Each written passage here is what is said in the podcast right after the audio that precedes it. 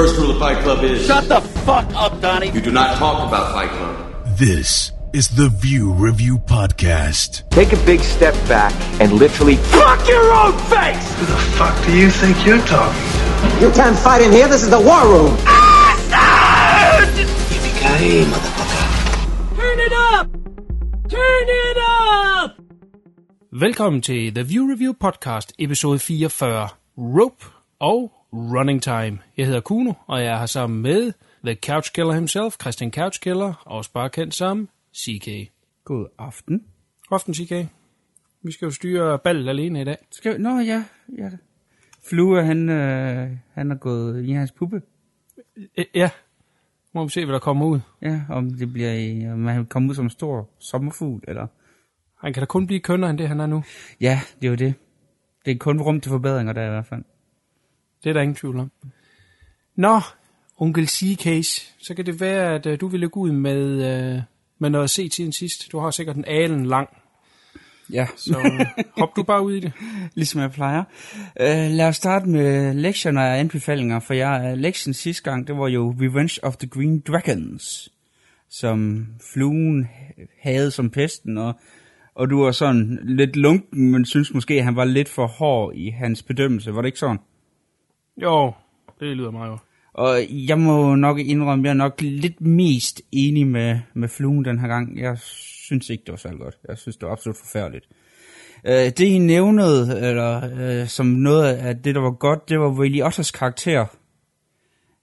Ja, Jeg synes ikke, han blev brugt til noget som helst. Altså, øh, han var en god idé, karakteren, men han blev ikke rigtig brugt til noget som den her sådan øh, lidt halvracistiske strømmer, som øh, måske øh, har forstået, hvordan det lige præcis i den her situation er, hvordan tingene fungerer, men simpelthen bliver ignoreret af hans, hans chefer. Han bliver ikke, den bliver ikke rigtig brugt til noget, karakteren.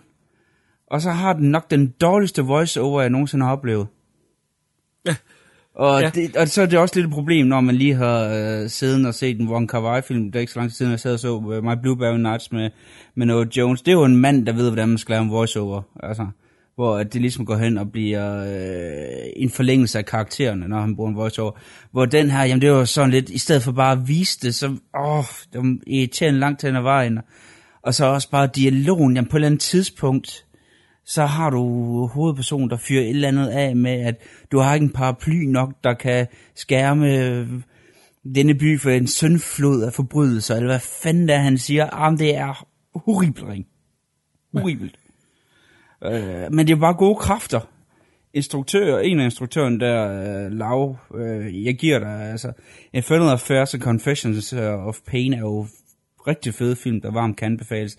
Men lige den her, den, øh, som jeg, jeg skrev til fluen, den behøver han ikke se igen, og til lyttere derude, så vil jeg også sige, at den her kan man godt springe over. I første omgang i hvert fald.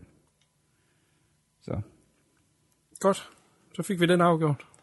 Det var en to etter. ja, så for en gang skyld, så, så føler jeg med flertal, det, det er aldrig sket før. Se om det sker igen. Så var jeg også forbi Under the Skin, som øh, I er helt, øh, øh begge to er helt oppe og kører. Jeg synes, det er en øh, rigtig fed film. Jeg var ikke lige så blæst væk, som I to I var, men jeg vil give jer helt ret i, at den har nogle fantastiske scener. Rent visuelt, billedmæssigt, så sidder den i, i skabet. Der, hvor, øh, hvor jeg har lidt problem med den, det er jeg simpelthen ikke intelligent nok til altid lige at forstå, hvad der foregår i den film. Det er nok heller ikke meningen, det er alt, man skal forstå i den film, men, men det er lidt svært at, at komme nærmere ind på det, uden at, uden at spoil det. Det er en del af den øh, sanseoplevelse, som filmen nogle gange er. Men der var øh, mange ting, især hen ad slutningen, hvor jeg må indrømme, at øh, jeg, at jeg hoppede lidt af en gang imellem, sådan lige, lige var lød til lige at, et par gange lige at stoppe 30 sekunder, og så lige få min hjerne til at forstå, jamen, hvad var det lige, jeg havde set, og hvad er det lige, det der betyder, og hvorfor har de lige valgt at gøre øh, sådan, og hvad er det lige, instruktøren han vil med det der, og, og vil han noget med det. Øh, meget interessant, varm anbefales, og det er jo sådan, at det kunne være rart, hvis der er nogen, som øh, ser den, lige kunne skrive på øh, vores Facebook-side, eller ja, inde ved vores Podbean-side, øh, hvad de synes om den, om de har nogle idéer om, hvad det egentlig det hele betyder. Jeg skal nok forklare dig den bagefter, CK. Så, Og øh, I svinede også begge to det interview til, og øh, jeg er enig, fuldstændig enig der. Der er vi øh, vist alle tre 100% enige om, det var forfærdeligt. Uh, ja, det, uh, den har de ikke været så heldige med. Nope. Har du mere i sækken? Ja, ja, jeg har jo masser. Jeg har jo sindssygt meget. Og øh, en film, du også snakkede om sidste gang, Stonehurst Asylum. Øh, da jeg fandt ud af, at det var en Edgar Allan Poe øh, var jeg jo nødt til at se den. Og øh, her i sommer, der på ferie, der læste jeg novellen, så det var lidt sjovt at se, hvad han har fået ud af forlægget.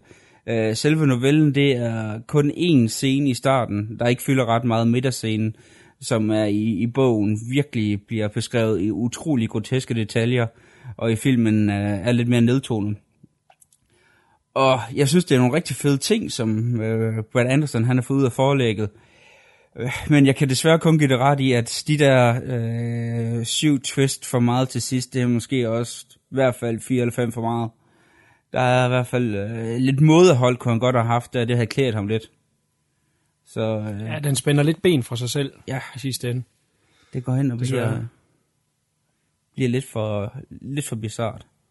Ja. Så, øh, men igen, altså en, øh, en lille thumbs up til, at den godt anbefales at se. Man skal bare lige øh, ja, vide, at det, det bliver lidt for meget til sidst med twistene. Så, men så kan man altid lige slukke fem minutter før, så har du stadigvæk en god film. Lad det være en recommend. Og så er noget, som Jeg vil du... hellere have en film, hvor at jeg selv mentalt bagefter kan sige, øh, den stoppede der og der, end at se en film færdig og føle, at den mangler noget. Ja.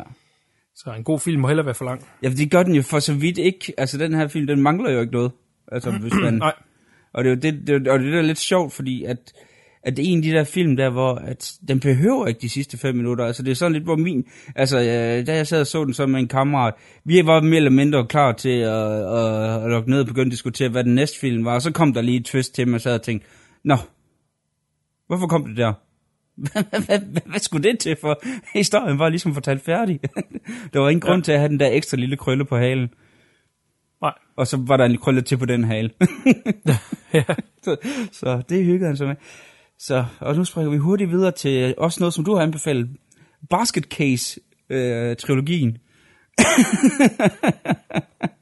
Det må være lang tid siden, jeg anbefalede det. Øh, ah, det er tre uger siden eller sådan noget, hvor jeg, jeg bad om, om jeg kunne få nogle anbefalinger til øh, nogle øh, creature features fra 80'erne af. Nå, ja. Og så anbefalede du øh, Basket Case trilogien, som jo handler om de her to forhenværende siamesiske tvillinger, der blev skilt ad, hvor at øh, den ene det er en normal mand, og den anden det er øh, ja, sådan en, en lille monsterklump, der bor i en vasketøjskurv. Er det ikke godt, så man kan beskrive det? Jo, det er sådan et, et, et lille torso og en enkelt arm, og, og torso der egentlig på hovedet samtidig. Det er lidt svært lige at sætte ord på. Og så, jamen det er, det er, men det er fedt design dog. Især i toeren bliver det et rigtig fedt design, hvor man kan se, at de har brugt øh, skuespilleren, som spiller den anden tvilling, hvor de brugte hans ansigt, så det ser, øh, så ser det ud som, det passer bedre sammen, end, end det gør i etteren, hvor det sådan mere eller bare et uformelig masse. Men det handler jo så om, at de vil have hævn. De her to brødre er i hvert fald misforstået over dem, som har skilt dem af, fordi at de jo hænger sammen, og de har også en telepatisk forbindelse. Og så første film går jo så om, handler så om, om den her hævn, og hvordan øh, den normale bror prøver på at få et, et normalt tilværelse, hvor at det ikke helt går for ham. Og så har du jo så to og træerne, der går hen og bliver vanvittige og vanvittigt underholdende, hvor det bliver adopteret af, af den her øh, forsamling af freaks, øh, som er øh, utrolig fantastisk godt tænkt. De er øh, ubeskrivelige at forklare, hvordan de er, øh, er lavet. Vi var lidt snakket om Nightbreed for øh, nogle podcast siden, hvordan monster design var der. Her lidt hen er det, det er utroligt for et budget, der er næsten ikke eksisterende, hvad de har fået ud af det. Der er nogle øh, utrolig øh, fantastiske freaks og monster i den forsamling. Og, og det bliver mere og mere vanvittigt, jo, jo længe du kommer hen, og ja, der begynder at komme øh, små hyldelser til film som øh, Robocop og, og Aliens, og, og i den dur der, og det bliver virkelig, virkelig bizart, men ekstremt underholdende samtidig med. Det var, øh, det var en god måde at, at tilbringe et øh, par dage under dynen på. Så dem Ja. vil jeg godt anbefale. Der ved jeg ikke lige om, hvad du har af ekstra øh, oplysninger til det. Jamen ikke andet at det er jo en, en vanvittig instruktør fra øh, New York, der hedder Frank Henenlotter, som laver de mest øh, absurde film nærmest, øh, der findes, i hvert fald der bliver produceret i Amerika nok. Det kan godt være, at øh, japanerne kan komme med noget, der er værre, men, øh, men, men i Amerika, der er han nok den mest obskure instruktør. Det sjove er, at han hader hans egen film. Han kan ikke selv tåle at se dem, fordi han selv synes, de er så ringe. Så det er det niveau, det, vi ligesom er på. Øh, og den første er selvfølgelig ultra low budget, og så er der kommet lidt flere penge i, øh, i 203'erne. Kan det ikke passe, at de er produceret af Glickenhaus, som vi var forbi tidligere? Jo, det mener jeg. 203'erne. Jeg mener, det er Glickenhaus, jeg lige husker, men jeg er ikke sikker. Men jeg mener ja. det. Men han laver film helt op til i dag. Øh, Jeg anmeldte jo en af hans øh, i starten, den der hedder Bad Biology. Det er noget værre lort, hvis du spørger mig. som, ja, det, det, det, det, øh, han havde sin, sin højtid der i 80'erne, start 90'erne, men øh, øh, det er acquired taste, altså man skal kunne lide virkelig obskur øh, low budget undergrundsfilm. Så, øh, så, så skal det nok være et hit. Jeg vil ikke øh, anbefale det bredt. Så får vi nok nogen på nakken. Og det vil jeg, det vil jeg heller ikke. Det. Men det var godt nok underholdende, fordi det var ikke noget, man har set komme. Det, fordi som det ender, da, når du kommer til, øh, øh, til tredje film i serien, jamen så, så går de all in. Altså, de går, de, altså der, der tager de simpelthen regelbogen og smider ud af vinduet. Og det er da meget underholdende at sidde og se en film, der bryder, bryder alle regler for, hvordan man skal fortælle en historie. Hvad har du ellers set af ham? Altså, jeg har set den der Bad Biology, som jeg synes var noget øh, værd i lort. Altså, den, øh, den kunne jeg simpelthen ikke snuppe. Øh, jeg har overvejet at gå i gang med den, der hedder Frankenhooker, men er ikke helt sikker på, at det er min stil. Frankenhooker alle stil. Den okay, er simpelthen så... fantastisk. Prøv lige at høre her. Det handler om en opfinder, en hjemmeopfinder, som har opfundet en øh, græsslåmaskine, han på en eller anden måde kan fjernstyre. Det var åbenbart sci-fi tilbage i 80'erne. Og øh, så hans modelkone bliver så øh, ved et øh, uheld med den her græsslåmaskine kørt over og flænset i masser af stykker. Og så handler den simpelthen om, at han vil samle hende igen, men han har ikke alle delene øh, så får han den her idé, at han vil slå øh, prostituerede ihjel, og så tage del for dem af, så han kan samle hans kone. Men hvordan slår han dem lige ihjel? Jamen han opfinder noget super crack, som gør, at øh, de springer i luften, og så på den måde, så har han så delene. Det er en fantastisk syret film. Jeg vil sige, hvis man skal, det- hvis det brede publikum skal kaste sig i krig med en øh, Henenlotter, så skal det nok være Frankenhooker. Det, den, den tror jeg, alle lige kan være med på. Den er ret sjov. Okay. Øh, og hvis du godt kan lide Basket Case filmen, der har han lavet en Basket Case lignende film, som hedder øh, Brain Damage, øh, øh, som også er syret ud over alle grænser. Den, den, den kan jeg nærmest ikke engang forklare, hvad det handler om, anden at være afhængig af, af stoffer, men på en meget, meget, meget anderledes måde. Så øh, ja, han, han er værd at tjekke ud, ham, Henan Lot. Så er der et par stykker, der jeg kan, jeg kan hmm, kigge videre med ham. Og så når vi er øh, snakker om low budget film i den lidt mere suspekte ende, så så jeg så også øh, en dokumentar, du anbefalede mig. Best Worst Movie, der handler om nok en film, som mange er enige om, er nok den værste, der nogensinde har lavet, Troll 2, som er fuldstændig hen i vejret. Og øh, Best Worst Movie følger jo så de her skuespillere og instruktøren, der har lavet filmen de her øh, 30 år efter, og hvordan deres liv er nu, og hvordan der kom sådan en form for renaissance over, at folk har genopdaget den her øh, film, fordi den simpelthen er så absolut horribel.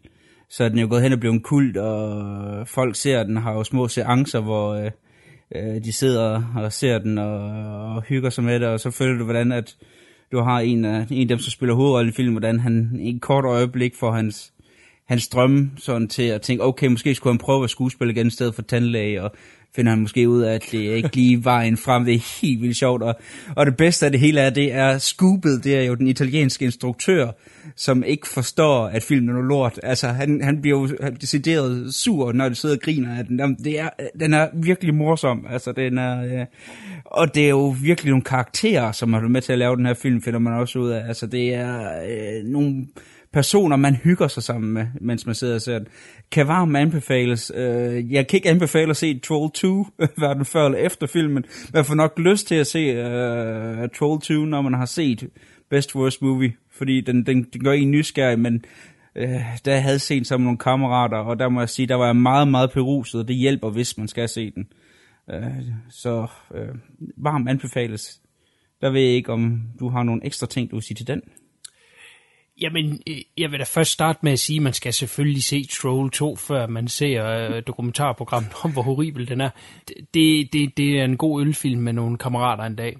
Man skal i hvert fald være stærkt beruset. Eller? Ja, ja, men, men det er stadig sjovt, der er fantastisk øh, dialog og utrolig dårlig skuespiller, det hele ligesom det skal være. Øh, det, der er sjovt, det er det her revival, der kom af den øh, her for nogle år siden. Og det kom i kølvalget af, at øh, den første film, som er en amerikansk film, instrueret af John Carl Biegler, som også instruerede fredag den 13. 7. Han er en effektmand, og som, nu snakker du om instruktører, der ikke fatter, øh, at det, de laver, ikke er specielt godt.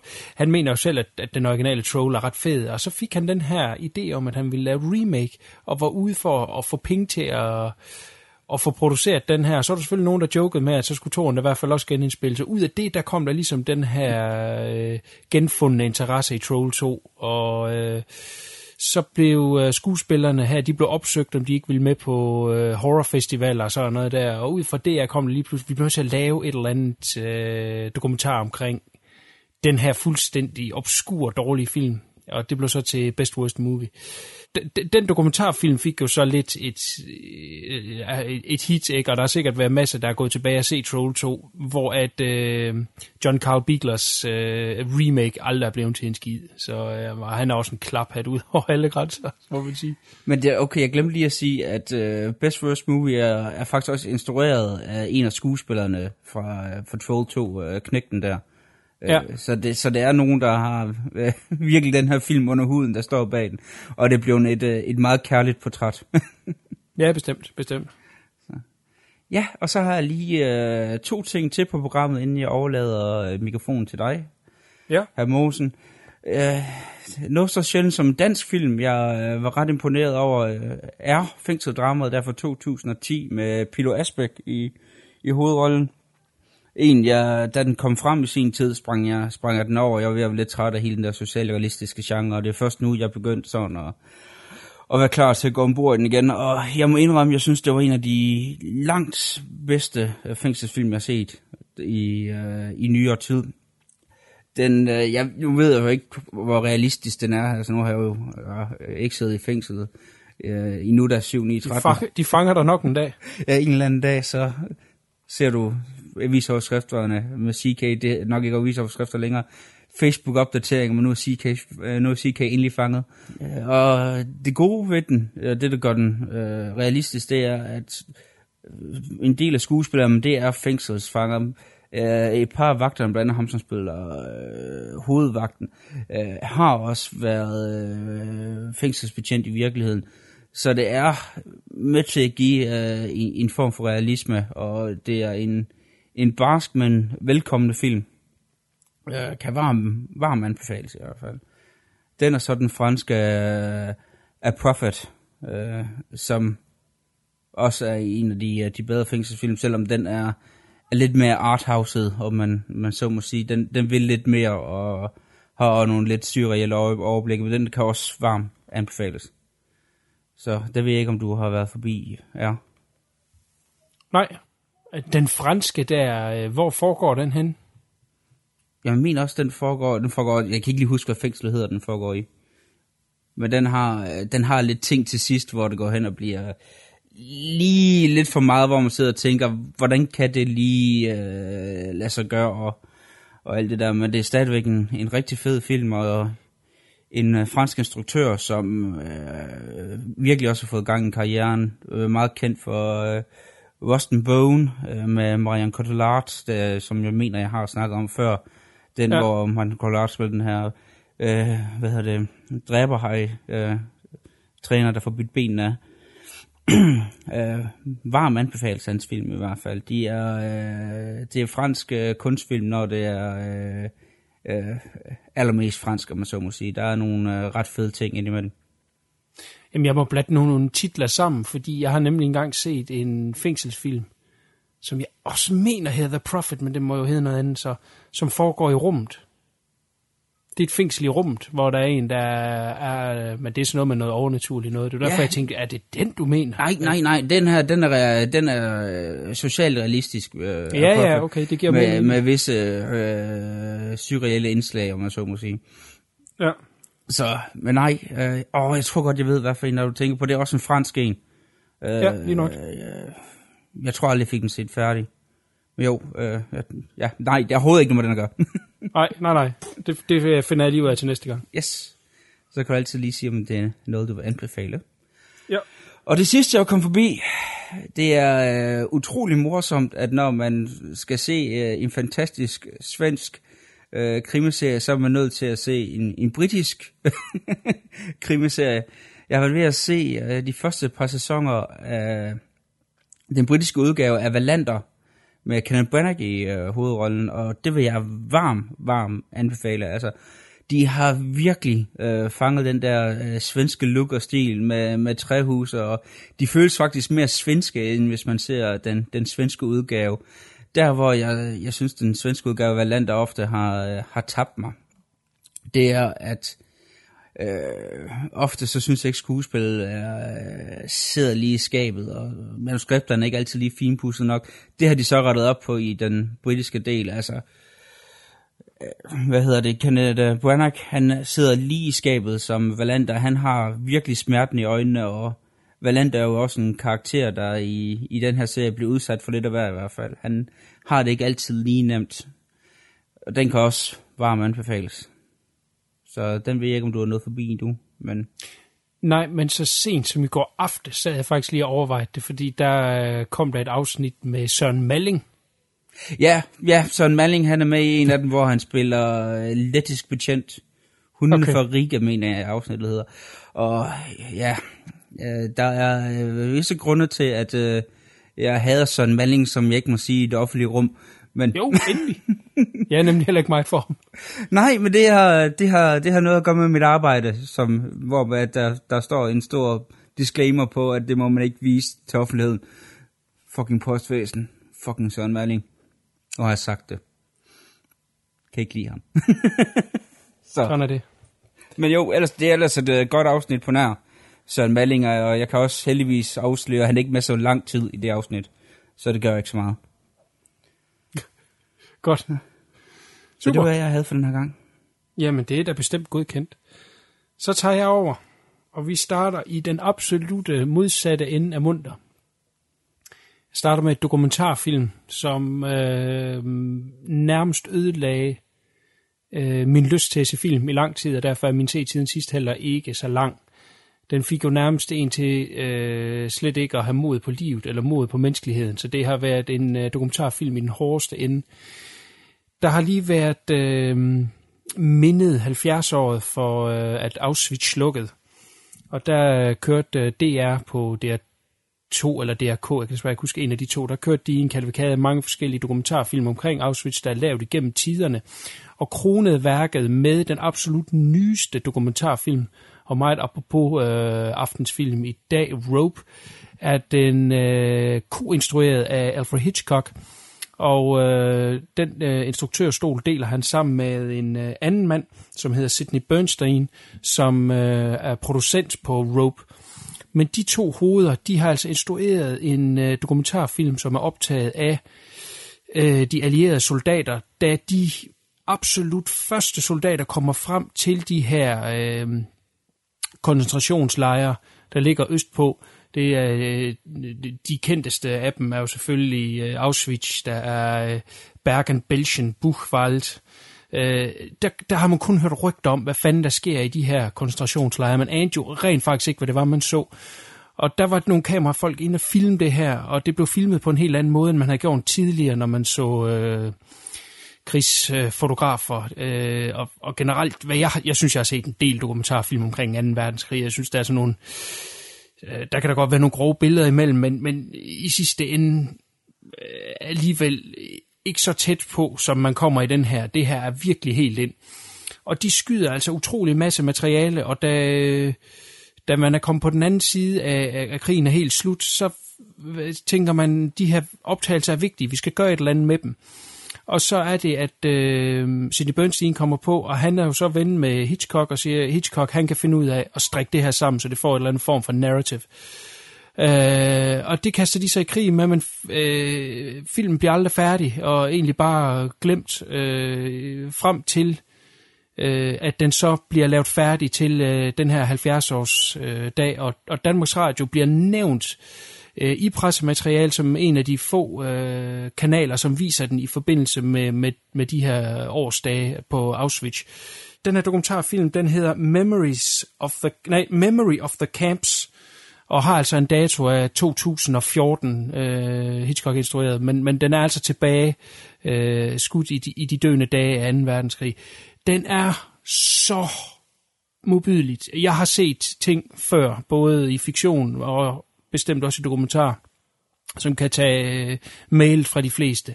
Men den her, den tager sataneme øh, kronen. Hold da kæft, det er en pissevigtig film at se, og derfor kan jeg kun anbefale den så bredt, øh, at alle skal se det.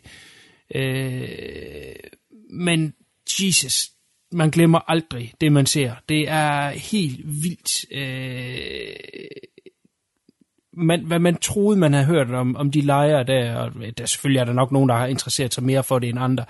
Øh, jeg synes, jeg havde en ok viden omkring øh, KZ-lejrene, men det her, pff, wow, det fuldstændig deprimerede mig og blæste mig væk øh, på samme tid. Øh, måden, man kan behandle andre mennesker på, og bagefter, hvordan øh, de her tusindvis af lige, og det er virkelig bare tusindvis af lige, som er skrumpet ind til ingenting. Altså virkelig ingenting. Man kan jo ikke engang se de mennesker, og hvordan de bærer på dem. Ikke? Altså det er jo ikke noget med øh, respekt eller noget som helst. Um, the humanity.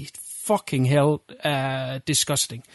Så samtidig med, at jeg siger ting, som lyder negativt og, og, og burde øh, lyde frastødende, så vil jeg samtidig sige, at det er fandme en film, man skal se øh, og lære noget om os mennesker. Den skal sgu ikke hænges på tyskerne alene. Der er brutalitet i hele verden, selv den dag i dag, og øh, ja, det her det er nok noget af det tidligste dokumentation af, hvor vanvittigt brutal øh, krig kan være. Og, og, og, for mig i hvert fald, som sagt, et nyt blik på, på 2. verdenskrig. Ja, wow. CK, har du hørt om det, set det, lyst til Jeg at har se ikke det? set den, men øh, det lød lidt som om, du havde samme reaktion som første gang, jeg så den, der hed øh, Nat og Tove. Øh, Alain Resnais, jeg kan ikke lige huske, hvad hans medinstruktør hedder.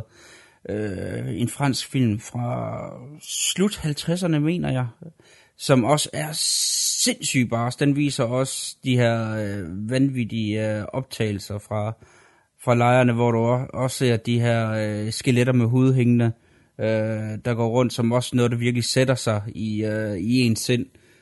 Og øh, jeg kan jo kun give det ret i, at det er, det er vigtigt, at man ikke glemmer øh, den lektie, øh, som øh, den del af 2. verdenskrig burde lære alle mennesker, at der er noget, der hedder menneskelighed, og det skal man så ikke glemme. Og, og det er også derfor, at man hele tiden nogle gange også skal huske, for eksempel når man kommer ind med, for eksempel når man snakker om hyggeracisme og sådan noget. Altså man skal også nogle gange passe på lidt, hvad det er, man... Øh, hvad det man lægger op til altid, fordi nogle gange kan det altså godt få nogle konsekvenser, som øh, er yderst ubehagelige. Og det er der, hvor det er vigtigt, at vi har, øh, har sådan nogle film, der, der kan bruges til at minde os om, at det sgu ikke altid, at det er lige øh, rosenvand det hele. Nej, nej. Og så den sat sammen også af nyere ting. Øh, nu for eksempel øh, øh, Sidney Bernstein har han død tilbage i 90'erne, tror jeg, eller måske 80'erne, men der, er- der er et interview fra ham, eller med ham fra 80'erne af, så der er der klippet forskellige ting ind, og der er også nogle øh, børn, som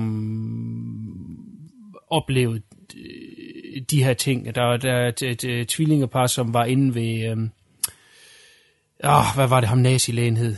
Det var Minkele. Ja, som var inde der, fordi øh, så snart at der var tvillinger, så blev de taget fra til eksperimenter. Øh, og så har de fundet, det er helt vanvittigt, øh, nogle optagelser af, af et tvillingepar, som går i Auschwitz. Øh, to piger, som går hånd i hånd, de er ikke ret gamle, og så øh, er der så interview med dem fra nutiden af. Øh, jeg sidder for at gå ud på hænderne lige, eller på armene lige nu, det er wow, altså øh, ubeskrivelig, og samtidig ud over alle grænser vigtig. Så øh, ja, Jeg fik, jeg fik fucket titlen op før, så jeg siger den lige igen, og den her gang er lidt mere uh, what? Memory of the Camps, og den har altså en 2014 uh, øh, date, selvom det er Hitchcock blandt andet. Men, men øh, et stort kado selvfølgelig også til de øh, field-soldater, øh, soldater, som, som optog det, ikke? Øh, Hitchcock har ikke været med ud af filmen eller noget som helst, men, øh, men han, han havde opgaven sammen med Sidney Bernstein at prøve at klippe det sammen til et eller andet, der havde en ja, coherency. Så yes, mens vi har øhm, vores dokumentarfilms bukser på, så hopper jeg lige i en anden grøft med en meget munter dokumentarfilm, som øh, jeg så så sent som i går, som jeg virkelig synes var øh, hyggelig og sjov. Øh, Jeg vil nævne den her, fordi at øh, det er noget, alle på en eller anden måde kender, men de ved ikke en skid om det. Og, og, og det er jo det, der var så fantastisk med den her dokumentarfilm. Den hedder Men at Lunch, altså Mænd til frokost. Og den handler udelukkende om det her billede, som alle mennesker har set. Der er sikkert mange, der hører det her, som har plakaten hængende på deres væg, igen uden at vide en skid om det. De her 11 mænd, der sidder på en øh, sådan en øh, stålbeam, øh, og ved at bygge en øh, skyscraper, så hænger de langt op i luften og sidder og spiser deres frokost. Øh, billedet hedder Lunch atop a Skyscraper, og blev taget tilbage i øh, 1930, tror jeg det var, øh, 30-31. Og det, og det billede er bare blevet verdenskendt. Men hvem er de mennesker? Er det, og hvem tog det billede? Og alle de her ting, det har bare været fuldstændig ukendt. Selvom at, du ved godt, hvad det er for et billede, ikke? Ja, Silje? det øh, Ja. ja. yes. Jeg tror også selv, jeg har haft det hængt på et tidspunkt. Ja, nemlig, hvad er det her for noget, ikke? Og man, altså, man kan jo gerne blive betaget af det, og tænke, ja. det er kraftedeme sindssygt, ikke? Og så er der jo så også været tanker omkring, jamen, er det staged på en eller anden måde, ikke? Fordi det er alligevel sindssygt. De sidder så afslappet, og, og nærmest, man, i Photoshop kunne man lige photoshoppe en bar ind i stedet for, ikke? De, de bare sidder på bar stools og hygger sig. Og de tager jo tit og, og, hvad hedder det, laver ansigterne om, for eksempel med karakterer Ja. fra venner med videre og, og sådan nogle ting. Så, Det er så lavet jo, tusind det- gange. Ja. ja. Med alt muligt andet lort, ikke? Så det her program satte sig for at finde ud af, hvem helvede var de 11 mænd, og hvem var den her fotograf. For det er fra en, før, en tid før, man egentlig begyndte at sådan rigtig dokumentere sig og noget. Ikke? Altså, nu snakkede jeg før om de her krigsfotografer. Jamen, øh, hvem var de? Altså, de er jo glemt med tiden. Ikke? Nu er det jo kun, øh, at det er Hitchcock, der har lavet en dokumentarfilm, ikke? som han øh, ellers ikke gjorde. Øh, det, det er ligesom det, der bliver husket. Ikke? Men hvem var det, der egentlig havde øh, the dirty job at gøre det? Og hvem var den fotograf, der stod øh, akkurat lige så sindssygt, som de sad derude og tog det billede? Og det synes jeg er fedt. Øh, også den måde, den er lavet på, øh, meget visuelt. De har skudt nogle nye ting øh, med, med skuespillere, som så sad på den her beam, og så kunne de også lave sort-hvid, øh, som om, at det var smalfilm eller sådan et eller andet, og så prøve at gå ind og analysere, jamen, hvad kan det her... Øh, hvad er ligesom grunden bag billedet, og så starter man med, hvordan bygningen blev bygget, og hvorfor den blev bygget, og man kommer ind i nogle helt groteske tal, at øh, det, den bygning, der er ved at blive bygget, er det, der hedder Rockefeller Center, i dag bare kendt som 30 Rock, øh, at der var simpelthen indregnet i selvfølgelig budgettet, hvad ville ting koste og alt sådan noget, så havde man også indregnet i budgettet, at for hver 10. etage, der døde der en medarbejder. Øh, og, og, og i alt, der døde der næsten 400 mand ved at lave den der bygning der. Det er jo groteske tal. Og øh, det er ligesom det, man kommer ind i, øh, den her stålindustri, som, som lige så stille er, øh, har sit, sit, sit øh, højdepunkt der med alle de her skyscrapers, der bliver bygget. Hvilke typer arbejder er det? Jamen, det er meget nogen fra Irland. Og så på den måde kommer man mere og mere ind i det. Og så lige pludselig, så begynder der at dukke nogle relatives op, som øh, simpelthen siger, det der, det er min far. Ikke? Og så kommer de med billeddokumentation for, øh, at man kan se det, og man ser andre billeder taget, der er mindst lige så sindssyge, det er bare lige det der, der ligesom er blevet det store, ikke? men der er mange andre, der er sindssyge, og man ser også billeder af de fotografer, altså fotograferne har fotograferet hinanden derop, hvor de bare står fuldstændig som man tænker, hvordan ville en, en, en gentleman se ud i 30'erne, ikke? Med, med slips, skjort og slips og en vest på, ikke? Og så står de med det store kamera og laksko, og så står de og balancerer på de der beams der og tager billeder. Det er fuldstændig grotesk. Så det er både sjovt og, og interessant og lærerigt, og det er faktisk en meget fed lille dokumentar. Den er kun en time og 10 eller sådan et eller andet. Øh, den vil jeg bestemt anbefale. Øh, jeg så den på Danmarks Radio, så den bliver sikkert genudsendt 17 gange. Og den hedder Men at Lunch. Så tjek den ud. Helt sikkert, det lyder som utrolig underholdende. Ja, og så får man altså også lige pludselig noget baggrundsviden til, når man lige er til fest ved nogen, og de har det billede hængende, så kan man lige pludselig fortælle nogle ting. Ikke også? Så er det sådan lidt imponerende, fordi der er så mange, der har det hængende, og de aner ikke, hvad fuck det er, de rent faktisk har hængende. Godt. Så hopper jeg til en uh, engelsk tv-serie, sæson 2 af Broadchurch, som jeg tidligere har uh, anmeldt sæson 1 af. Jeg var jo øh, meget glad for serien, fordi at den øh, kørte meget med tungen lige i munden, og så havde den et twist ud over alle grænser til sidst, som virkelig bare øh, kørte den lige i hus. Øh, jeg havde også nogle negative ting at sige dengang, og det er, at den nogle gange lavede nogle underlige hop, og det var som om, den ikke var klippet helt i sequence. Altså, der var nogle ting, hvor man sagde, at burde de ikke have reageret på det på en anden måde, og tidligere. Øh, lille minus, men all, øh, all in all, en ret fed serie. Og der er så i mellemtiden, det tror jeg også, jeg har nævnt, at der er kommet en amerikansk remake, som mere eller mindre kører snor lige efter den engelske, så den er ikke så interessant at nævne, men nu skulle sæson 2 så begynde, og så var spørgsmålet jo, jamen de har fanget morderen, øh, rollerne er ligesom fordelt mellem de her karakterer, hvad skulle sæson 2 kunne, hvad ville en kunne bibringe, det var jeg meget spændt på at se, kunne overhovedet holde vand. Jeg må sige, det approach, de har valgt til sæson 2, har er pisse fedt, fordi den tager, selvom at der er et hop på syv måneder fra den ene sæson til den anden, øh, så tager den over øh, hvor den anden slipper på en, på en sjov måde, som øh, jeg ikke skal afsløre her, som med det samme allerede i starten af øh, første afsnit fuldstændig søsætter, lige så spændende drama, og øh, øh, jeg er sikker på, at, at øh, den vil være lige så fed. Så er spørgsmålet, vil den have øh, lige så spændende twist til sidst? Det må vi se.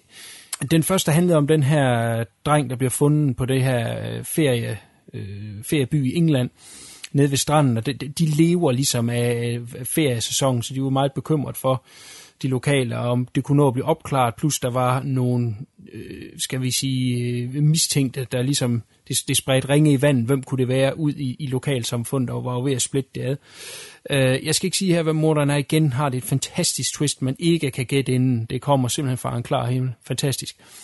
I toren her, jamen så er der noget omkring retssagen, og så er der noget med en gammel morsag, vi kun ganske næ- øh, lidt fornævnt i sæson 1 forhold til den her hovedpolitimand, øh, som kommer til byen i sæson 1, har tidligere haft en sag, han fucket op, og derfor er det meget vigtigt for ham, at da han kommer til Broadchurch, at han så øh, nejler den rigtige mand. Det er så spørgsmålet, har han gjort det? Men den her sag, han fucket op, jamen den dukker så op i sæson 2, og ligesom bliver øh, sideløbende to sager, der kører der. Det kan blive rigtig fedt. Vi må se, øh, hvor den lander, men øh, indtil videre øh, vil jeg helt sikkert anbefale at man følger med i sæson 2 også, og for folk, der ikke har set en skid af det, jamen prøv at tjekke det ud. Broadchurch, den er super fed. Som kun englænderne kan lave. Har du været der endnu, CK? Nej, jeg har ikke været forbi uh, uh, Broadchurch. Jeg prøvede på at, at se den, der hed Whitechapel, og den blev ikke rigtig fanget ind af, så... Uh, det har intet med det at gøre. Godt, så, så, så, så, så, vil jeg godt, øh, så vil jeg godt kaste mig over Broadchurch på et tidspunkt. Enten at Chapel og Church øh, måske kan siges i sammensætning, eller øh, under samme paraply, så er det intet med det at gøre. Absolut godt, så, så kan jeg godt. Det, det, var, det, var, det var også ligesom sådan noget øh, lidt mere historisk baseret, som River Street, der heller ikke rigtig fanger mig. Så, ja. Ja. Men igen, når, når lige har, har, har, har fundet øh, Valander med Kenneth Branagh, så er vi ved at have blod på tanden igen, når det kommer til britisk krimiserier. Ja, ja, altså det er intet med den, der gør overhovedet. Godt. Jamen, så, så jeg godt, uh, godt give mig et kast. Altså, man kan jo altid håbe, det er, det er lidt i stil med uh, Red Riding for eksempel. Det var også fantastisk i sin tid. Det er det heller ikke. Er det heller ikke det? Okay. Nej, det er, øh, skal man sige, den klassiske uh, britiske uh, krimiserie. Okay. Sådan lidt ala måske um, Mis mistænkt. Ikke? Ja. Det der bare er, det er, at vi er lige del ved øh, byens borgere, øh, de forskellige øh, brækker i det her puslespil. Altså, der, man kan blive introduceret for en i sæson 1, som egentlig ikke er vigtig før sæson 2. Øh, vi er meget ved, øh, ved, ved offrets familie, den her dreng, der dør i, i sæson 1. Der er vi meget hjemme ved hans familie. Det ser man jo normalt ikke i sådan nogle serier, der ikke, øh, enten de bliver interviewet af politiet eller et eller andet. Så er man jo ikke så meget ved dem. Her der ser man deres virke. Øh, de har fået et nyt barn nu, ikke? og hvordan påvirker det familien? Øh, Øh, så, så, så det er en bred palette, der ikke kun er ved politiet. Det er ikke ligesom Barnaby, hvor vi kun nærmest følger ham, og hvis han ikke er og interviewer nogen, så ser vi ikke andre mennesker. Her er det en bred palette, og vi lærer ufattelig mange mennesker at kende, og øh, øh, gode øh, skuespillerpræstationer øh, hele vejen rundt. Så ja, anbefalesværdigt. Og, og fedt teknisk lavet også. Og så vil jeg sige, øh, hvis man bare ser et afsnit af Broadchurch, så glemmer man aldrig titlen fordi den står hen over hele skærmen i de største bogstaver overhovedet øh, 20 gange i et afsnit. så man glemmer det ikke, når man først har set et afsnit, så husker man, hvad den hedder. Cool. Nå, CK, jeg slutter af med den her. Du var forbi den. Du var spændt på, hvad jeg havde at sige. Den hedder Interstellar. ja. Det er sat med en film, jeg har det svært ved. På ufattelig mange måder. Øh, jeg prøvede at være så positiv, jeg kunne inden, så det ikke var, øh, skal vi sige, gammel affald, jeg slæbte med ind. Øh, det, det skulle være helt øh, frisk tavle. Men relativt hurtigt. Jeg, altså, når jeg har set den færdig, så kan jeg ligesom dele den op i nogle faser. Jeg vil sige, den, hele den første del af Interstellar minder mig simpelthen så meget om Science. Ja, Og generelt minder den om en Night M. Shyamalan-film, hele vejen igennem. Det bliver. Og så kan man jo så sige, er det positivt eller negativt? I min bog er det lidt negativt, så allerede nu kan man høre lidt, hvor det, ja. øh, hvor det går hen af. Øh, det, det, hvad siger du til det? Er det helt off? altså, øh, altså ikke nok med, at, øh, at det jo handler om at, at, at dyrke øh, grøntsager med videre jo. Øh, så har, har du også lidt med, at det handler meget om familiedynamik. Øh, Det gør det både i Science, og det gør det også i den første del af Interstellar. Det handler jo meget om, jamen, få familien at vide og lære den at kende, og, og de lever i en, en verden, der under forandring, kan man jo godt sige. Så, øh, så jo, der, der er nogle paralleller der, du, du sagtens kan drage, uden at øh, du får mig til at stå og råbe af dig. Jamen, samtidig så kan man jo... Jeg tidlig Shyamalan, de to første kan jeg godt lide, men derefter så kørte det jo fuldstændig af sporet. Men han har, havde eller har øh, tit i hans twisty films, så er det jo en lille ting, som skal wow os helt vildt. Og det synes jeg nemlig også, der er, når vi kommer til, til det store reveal i den her. Øh, at det er en lille ting, som vi, der skal wow os. Og, og hvis man ikke er fængt af det, så wower det ikke nogen, og det gjorde det ikke mig. Lad os lige gemme den to sekunder. Øh, vi ved sikkert alle sammen, hvad film handler om, selvom vi ikke engang har set den endnu, bare ud fra trailerne, at det handler om øh, den her mission, som øh, Matthew McConaughey skal ud på øh, i rummet for at redde jorden. Øh, mennesker er ikke øh, ment, at de skal dø på jorden, bare fordi vi er født her. Første del af filmen handler om, hvor man ser hans, øh, hans dagligdag nu, inden han tager afsted, og han har en søn og en datter, og så bor han sammen med svigerfaren, mener jeg det. Ja, svigerfaren. Øh, ud på den her gård, og der er øh, kornmarker hele vejen omkring, eller er det majsmarker? Jeg kan sgu ikke engang huske, det er relativt højt i hvert fald. Og så er der den her, er det en naturkatastrofe eller hvad? Jeg Ja, der kom en eller anden form for pest i hvert fald, som Ja. stille og roligt begynder at, at mutere til at spise de fleste afgrøder, så det er ikke så meget. Ja. Altså Nej. det er også det, for eksempel, så hører man om, så er det den afgrøde længere, der ikke kan dyrkes, og bla bla bla. Ja, så er der sandstorme, vanvittige ja. sandstorme, som også, skal vi sige, besværliggør livet uh, quite a bit. Uh, Øh, og det er sådan den første halvdel af det. Øh, datteren er øh, rimelig klog og, og snarrådig, og hun har en bogreol inde på hendes værelse, hvor at bøger falder ud af øh, i vilkårlige øh, rækkefølge og på øh, underlige tidspunkter. Og det har hun så åbenbart i længere tid troet var et spøgelse. Men så begynder hun at finde ud af, eller i hvert fald har en teori om, at øh, rækkefølgen af bøgerne, der falder ud, giver stregkoder. Altså det, er en, det ligner en stregkode, tynd, tyk, tynd, tyk. Og så, hvad kan det decifres til, eller er det en morskode? Og ud fra det af, der finder de frem til en adresse, som de så kører ud til. Øh, ser, hvad fanden kan, kan det være. Og det, det, det giver os ligesom over i næste akt, som så er et eller andet secret government layer. Her synes jeg, film, øh, øh, nu må du sige, hvis jeg øh, er- for bizar i mine sammenligninger, men, men det minder mig altså lidt om Deep Impact, hvor at der også pludselig er det her øh, hemmelige government-projekt, hvor man skal redde folk fra jorden, fordi der er en asteroide, der er ved at smadre jorden. Og så har de simpelthen bygget øh, verdens største øh, beskyttelseskammer, ikke? mener jeg det var, øh, i, i Deep Impact. Og, og når jeg ser sådan noget, der jeg kan simpelthen bare ikke lade være med at tænke på, det er det samme, som de siger i øh, øh, Clerks omkring, øh, hvad hedder det, Star Wars. Ikke? Altså, man, tænk den mandkraft, det skal være at bygge. ikke? Alle snakker om, øh, hvor mange øh, soldater og alt muligt, der dør, når dødstjernen springer i luft. Jamen, hvad med alle de der håndværkere, der har været deroppe, og the plumber, der går og ordner toiletterne? Det tænker folk ikke på. Det samme her. Man kan jo ikke bygge det der fuldstændig sindssyge kompleks, og så, det hel, og så skal det være hemmeligt. Jeg ved godt, det er en lille ting, men det tager mig bare ud af filmen, fordi det for mig er så tåbeligt. Altså, nu har jeg ikke set dit impact, men det er jo noget, der går igen i ufattelig mange sci-fi-film. Blandt andet ja. 2012, hvor du har de der øh, 4-5 Nords arker der, der kan være næsten en milliard mennesker på hver båd, for eksempel. Der, det er jo også det samme, vi er ude i der jo. Altså, så, så jo, altså... Jamen, et er, hvad der er hemmeligt, og, og hvad der ikke er hemmeligt. Øh, Hvis det er noget, der ligesom er, nu bygger vi det her, og alle verden ved det, og det koster øh, 1000 milliarder at lave, ikke? Nå, jamen, okay, så ved folk det. Men at lave, og, og i hemmelighed, ude i midten af ingenting, og have bare det, det cement, der skal køres ud til at bygge det der. Jeg ved godt, det er et tåbeligt punkt, jeg kommer med, men jeg kan bare ikke lade være med at tænke, det er fandme for åndssvagt, ikke? Og det er jo lige nøjagtigt det, der var i Deep Impact med, at det, det skulle være så hemmeligt, og så tænker man bare, okay, der er kørt øh, 250 lastbiler i rutefart fra morgen til aften i 10 år, for at få alt det cement derud. Det er lidt underligt, der er ikke nogen, der har undret sig over, hvad fanden der foregår der. Nå, skidt nu med det. Øh, men, men så er der en del med det, og så skal de endelig ud i rummet. Og der er jeg med på filmen. Og jeg synes faktisk hele ideen om, at øh, de skal ud til noget ukendt, men der er en af de her øh, tre planeter, som øh, kan være mulig for at redde jorden. Det synes jeg faktisk er fedt, og det stykke, der er, mens de er sted, synes jeg er rigtig fedt. Øh, men der er vi jo altså så langt ind i filmen, at øh, øh, jeg kan jo nok ikke, hvis jeg skal balancere det på en, på en knivspids, kan jeg jo nok ikke retfærdiggøre, at det er en god film, når det er så lidt alligevel, jeg synes er godt. Og så, som du selv nævnte, så kommer der det her til sidst, hvor filmen altså lige vil være klog. Der er den altså lige lidt for klog til dens egen vægt. Det er, jamen det er tåbeligt. Altså, det bliver jeg nødt til at sige. Jeg, jeg mener, jeg brugt ordet bad shit crazy om det. ja. Og, men, men der skal man godt nok stå tidligt op for at kunne retfærdiggøre det. Det bliver jeg nødt til at sige.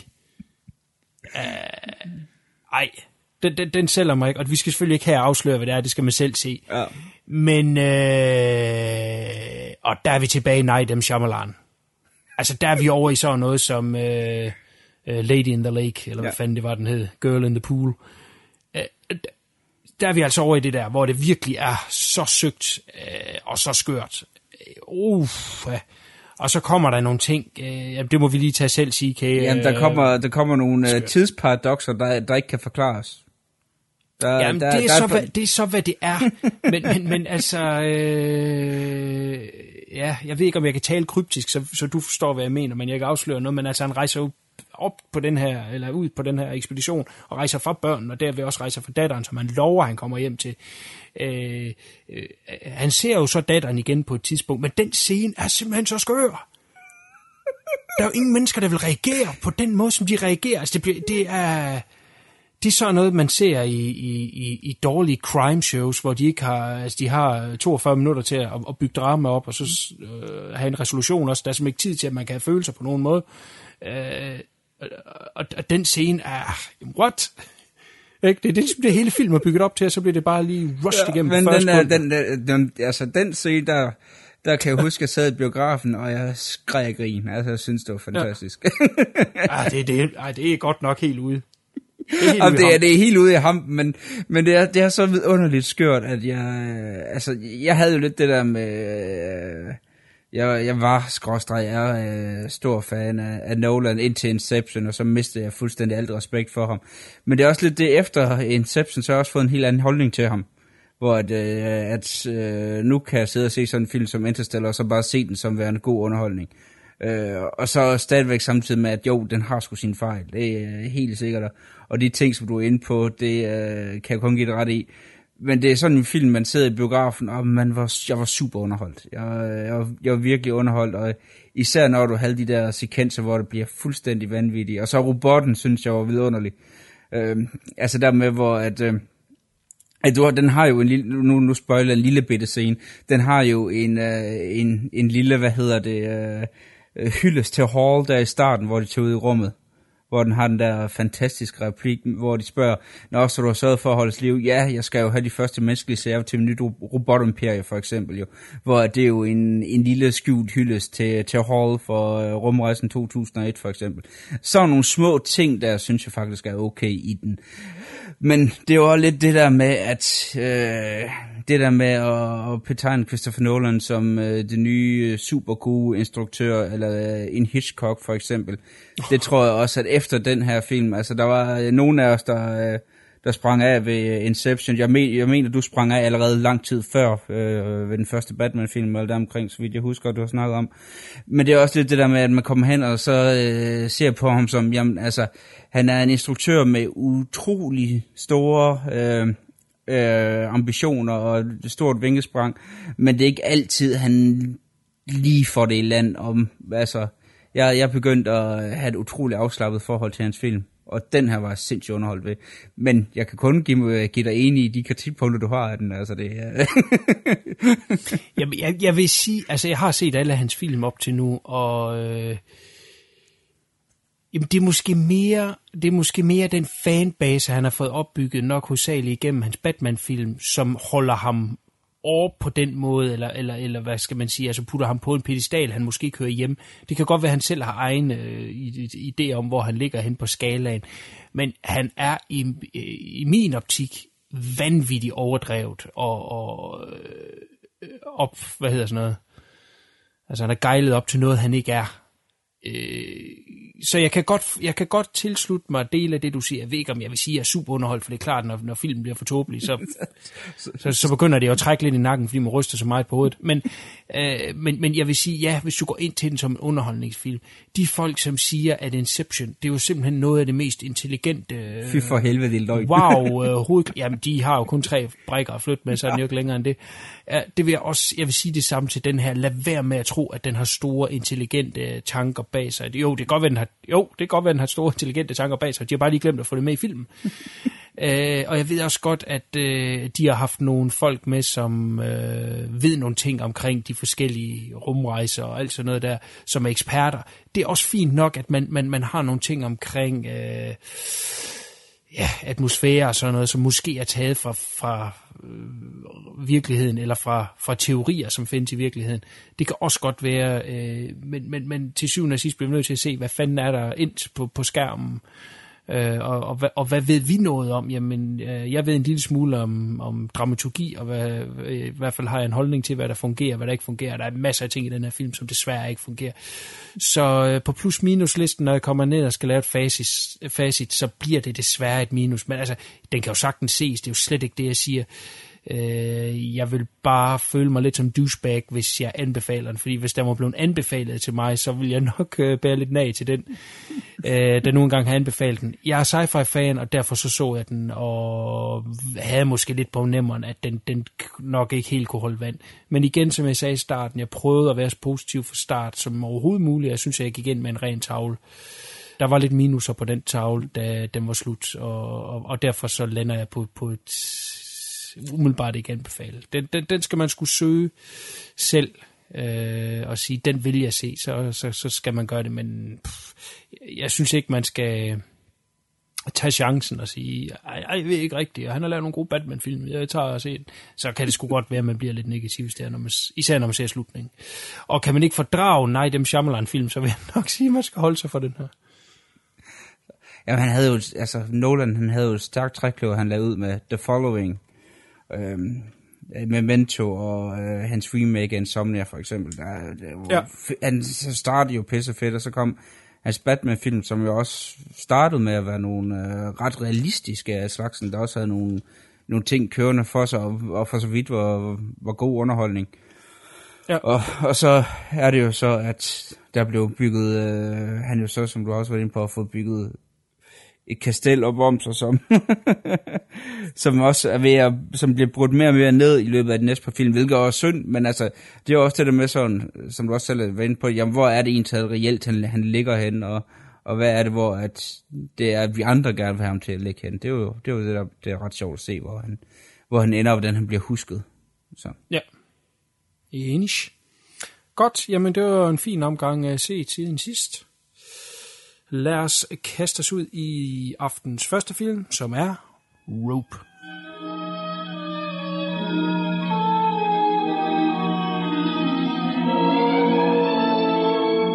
I do want to. I just think we ought to wait till after you graduate. I don't. It's only a month. Janet, a month. Please. Sorry. I personally consider us engaged as of now. Congratulations. David, no. Look, you can say yes in a taxi. I have a 2.30 appointment. I'm and you're... staying right here. Oh, afraid you'll say yes? I'll see you tonight at Brandon's party. Okay. You can say yes, sir, just as well as in a taxi. Goodbye, darling. Why?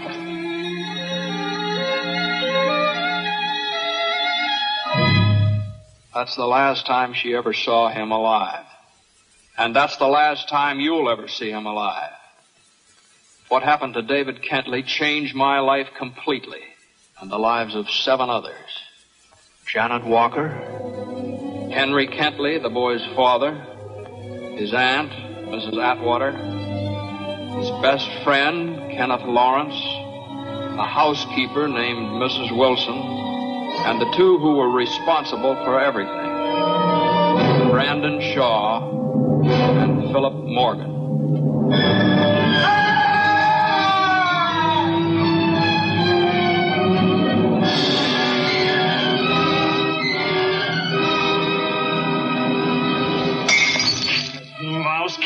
Mouse. I which is the cat and which is the mouse? Enough of that.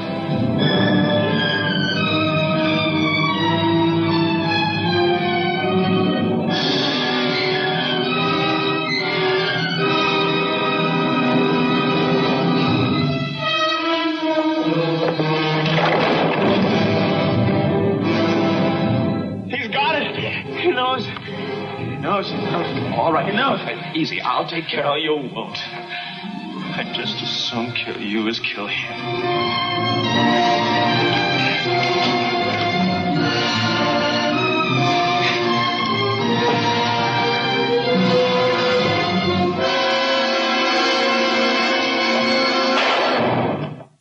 Rope 1948. To kammerater slår en fælles ven ihjel og gemmer liget i deres stue. Herefter inviterer de vennens familie og kæreste til et middagsselskab. I løbet af aftenen stiger nervøsiteten over den forsvundne mands fravær, samtidig med, at den tidligere professor langsomt bliver mistænkelig over de to kammeraters opførsel. Kan man skjule det perfekte mor? Rope 1948 er instrueret af Hitchcock, og det er første gang, vi reelt set rammer Hitchcock øh, på View Review. Nu an, semi-anmeldte jeg jo lige den dokumentarfilm før, men det her det er hans første optræden med en spillefilm her på castet. Vi skal ikke bruge oceaner af tid på at snakke om, hvorfor Hitchcock er the fucking man i dag. Han får sit eget cast, hvor vi skal brede vingerne stort og bredt. Det her det er en lille Hitchcock-film, og derfor kan vi godt tillade os lige at, at tage den ind på, på sidelinjen på den her måde. Så, øh, men derfor kan vi selvfølgelig godt lave referencer til nogle af hans andre film. Skulle det være nødvendigt? CK, jeg går ud fra, at du har set Rope øh, 17 gange før. Øh, giv dit øh, kort besøg, inden vi øh, går deeper ind. Det er en af de her film her, som øh, jeg altid synes var en øh, rigtig fed film. Øh, nok den første Hitchcock-film, jeg, jeg satte pris på. Jeg vil sige, den her gang, hvor jeg, hvor jeg så den, har jeg været nødt til at, at, at nok sige, at min bedømmelse af filmen er måske blevet en, en, en smule mere lunken. Jeg synes stadigvæk, det er en rigtig fed film. Jeg synes, det er en rigtig god film. Men det var ikke lige helt det mesterværk, jeg husker det som værende. Det, øh, det er også det, altså jeg husker det som værende væsentligt bedre, end, end det det viser, men derfor stadigvæk sindssygt fed. Uh, hele det der real-time one-shot, det er jo uh, to double whammies, den kører med her, jo inden for øh, uh, eksperim- eksperimentationsgraden. Og det er nok også hele den der eksperimentelle del af, af filmen, der har, der har virkelig har tiltalt mig.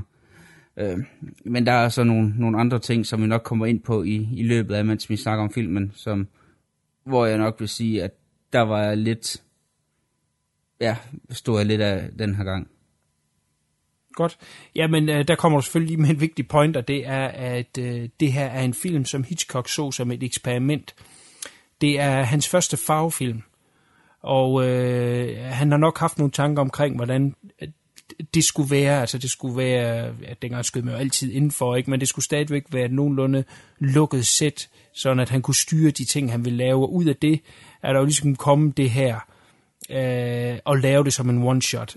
Derudover skal det siges, at den har været indspillet før til øh, engelsk tv, som BBC lavede, nemlig også som et filmet teaterstykke. Ikke lige så elaborate som det her, hvor de øh, kører ind i selve øh, stuen og entréen, og hvad de nu ellers gør med kameraet, men bare filmet det fra siden, men som et mere eller mindre øh, kontinuerligt skud. Og det er jo så det, Hitchcock vil prøve at lave med den her film er, at størstedelen af filmen, den har en intro, og der er en starttekst og sådan noget, der er der, skal vi sige, tydelige klip i, inden at vi kommer op til øh, selve handlingen, og hvor den så kører øh, i en form for fortalt tid, som om, at det er et kontinuerligt øh, skud.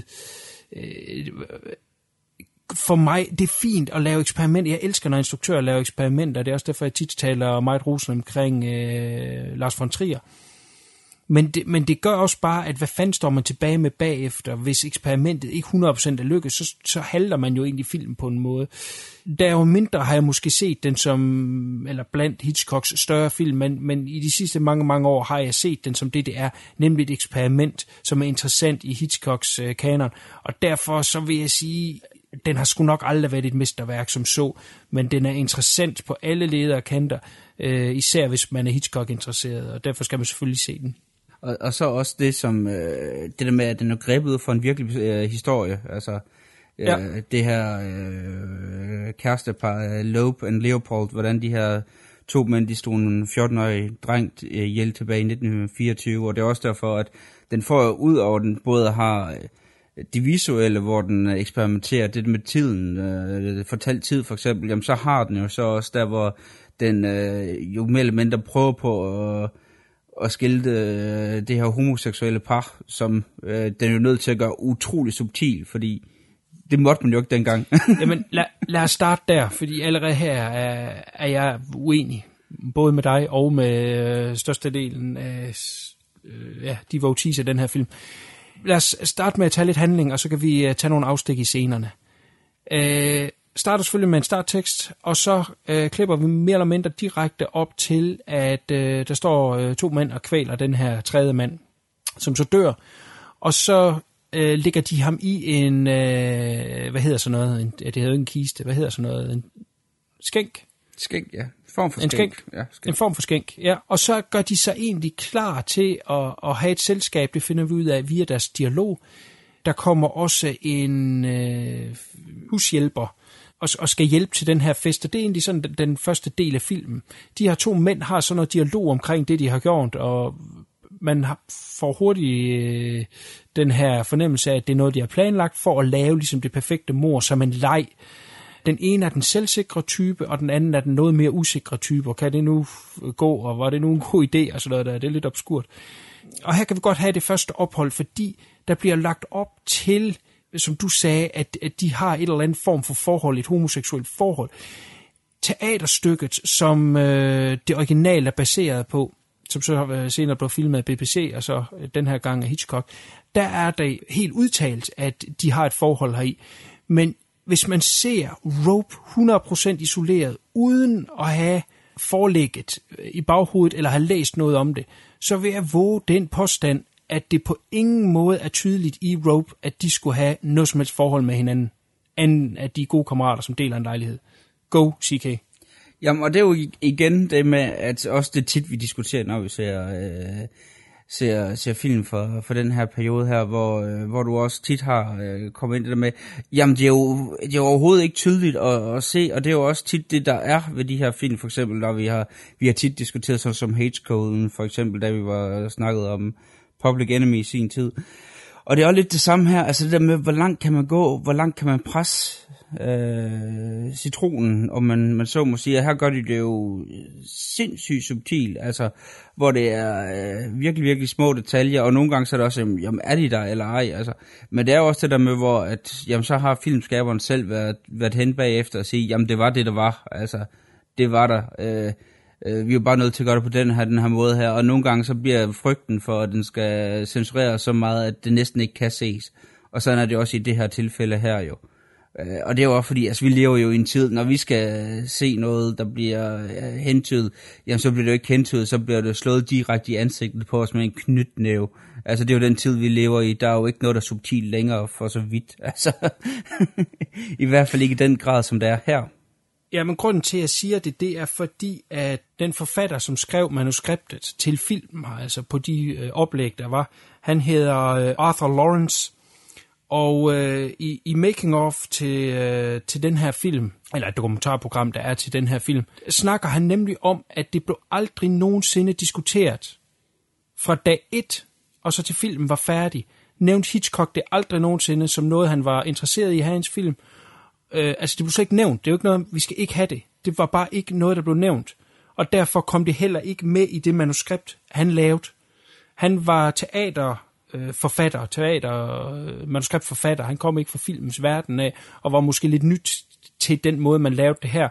Han, øh, når man ser det her dokumentarprogram, lyder det ikke som om, at han er specielt stor fan af filmen, som så. At der er mange ting, han ikke forstår, som Hitchcock valgte. Stor respekt for Hitchcock, men han, han er ikke lige helt med på nogle af de ting, som blev undladt. Og der nævner han jo blandt andet, at det originale oplæg jo havde den her udtalte homo-vibe, som også... Øh, introducere en karakter, der kommer senere, nemlig en professor, som jeg nævnte i, i det korte resume, at der kommer en professor ind, som de begge to har haft, da de gik i skole.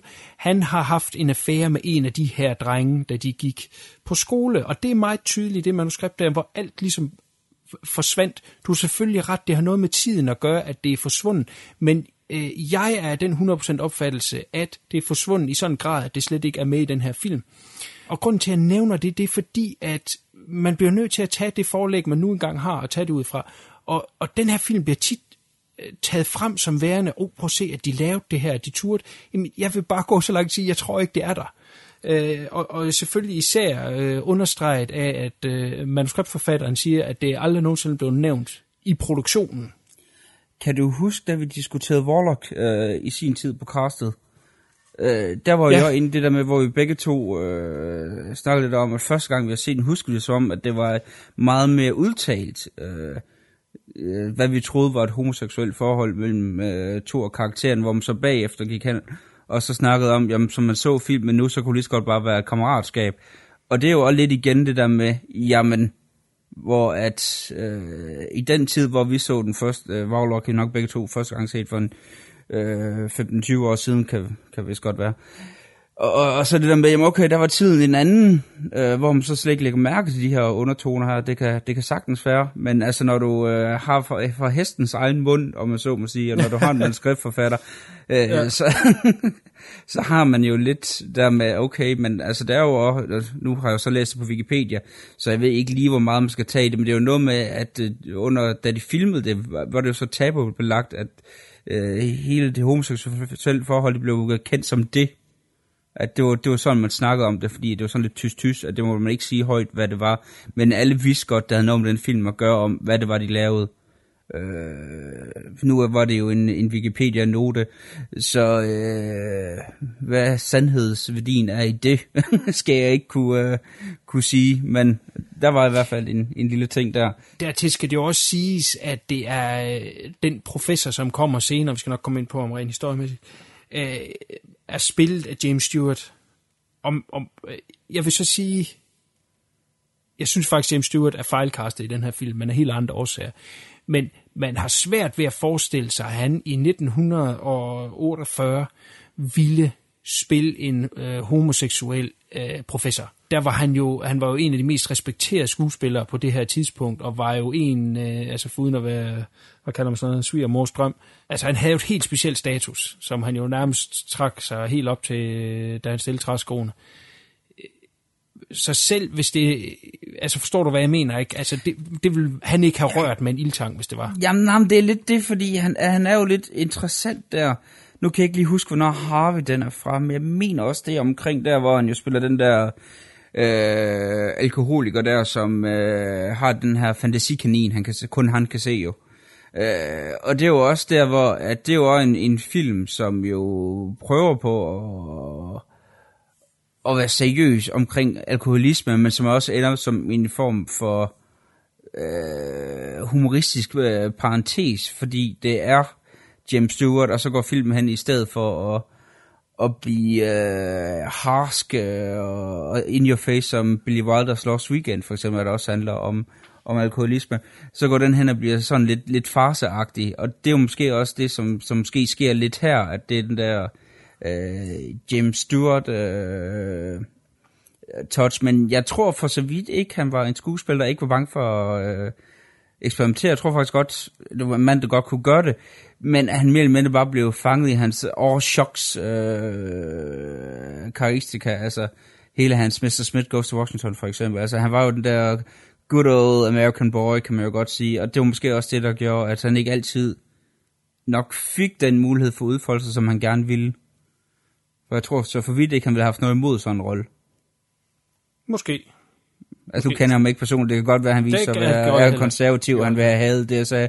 Men altså, det er også, hvis du ser ham sådan noget som de der Anthony Mann-film, han er med i, øh, der er jo også nogle af dem, hvor at du virkelig kan se, at der er jo nogle ting over overfladen, hvor han jo, Anthony Mann giver ham jo lov til at have en, en lidt dæmonisk bagside og, og, og sådan nogle ting. Og der bliver også lagt lidt op til det her, øh, med hans professor der med med den der overmenneske øh, filosofi, som vi kommer ind på, han, han lægger op til, som de her drenge har taget til sig, at der bliver også lagt lidt op til, at han prøver på at gøre den her karakter en smule dæmonisk, men det lykkes jo ikke rigtigt for ham, fordi han er Jim Stewart. Ja, Jamen, det er rigtigt nok. Så, øh, så jo. Det, så... det har jo lidt med den fejlkastning, jeg snakker om til. Ja, det er jo det. Godt. Men, men øh, lad os lige tage øh, skuespillerne, mens vi har bukserne Nemlig de her to øh, morder, de spilles af ham, der er sådan er den, den cool, ham der gerne vil være Mr. Smart, styr på det hele. Han hedder John Dahl, eller John Dahl. Øh, satan, han er en dårlig skuespiller. Jeg ved ikke, om jeg har set ham i anden, så har jeg ikke lagt mærke til men jeg synes virkelig, han er dårlig i den her. Han irriterer mig grænseløst. Det var desværre også en af de ting, jeg lå mærke til den her gang. ja, for, for satan da. Jamen, gengæld, altså, det... Øh, det nervøse blad, den, øh, den evige nervøse øh, medsamsvorne, er spillet af en mand, der hedder Farley Granger, som Hitchcock arbejdede med en enkelt gang mere, nemlig uh, Strangers on a Train, hvor han spiller hovedrollen i. Og for slasher-fans, CK for alle gode skuespillere har været med i en slasher-film, det siger du der er han også med i The Prowler, også kaldt for Rosemary's Killer. Uh, han er super sej, og det synes jeg, han er i alt, hvad jeg har set ham i. Uh, han er jo en ung mand her i. Uh, det er jo ikke mere end, end en lille håndfuld år siden, at han døde, og han var der aktiv en, en god del op i hans uh, alder. Men jeg synes, han er pretty cool i, i, i den her film. En svær rolle. Jeg havde lidt generelt, så var jeg ikke... Øh, jeg havde lidt problemer med, med skuespil den her gang. På nær øh, faren til den myrdede, øh, der har en, øh, en, en lille rolle, jeg synes faktisk, hvor han, øh, det er ham, som øh, mere eller mindre øh, går imod hele den her filosofi, de har. Jeg synes faktisk, han, han den får mest ud af det. Ellers var, jeg, var, jeg var lidt, jeg husker skuespil, som er væsentligt bedre, end, end det var. ja, det har Hitchcock jo aldrig sat højt, så et eksperiment omkring noget visuelt, omkring hvordan man kan bevæge kamera, og hvordan øh, farverne er, øh, så har han nok nedsat øh, det lidt. Øh, der er jo ikke så meget i handlingen, så vi kan godt lige jappe det igennem og komme hen til det lidt sjovere. Øh, der kommer jo så øh, den her, øh, det her selskab. I mellemtiden har de to øh, morder her, de har flyttet middagsselskabet ind for bordet, som, som hushjælpen har øh, havde dækket op, så havde de simpelthen flyttet duer og tallerkener og strinlys og maden og det hele oven på den her skænk, simpelthen fordi det kunne være ekstra sjovt at holde det der på. Gæsterne er øh, den myrdedes forlovede, far og mor. Moren kommer så ikke godt nok. Og så øh, tanten, den myrdedes tante. Og så derudover øh, hans bedste kammerat og deres gamle professor, som de så alle sammen har haft, alle de drenge der. Har jeg glemt nogen? Nej, det er vist rigtigt. De undrer sig over, hvorfor han ikke er kommet, øh, men øh, de to øh, mor, der her sagde, nej, nej, nu skal vi lige hygge os, især ham der, Mr. Smartass, der, det, han kommer nok, han er lige lidt forsinket, lad os begynde at hygge.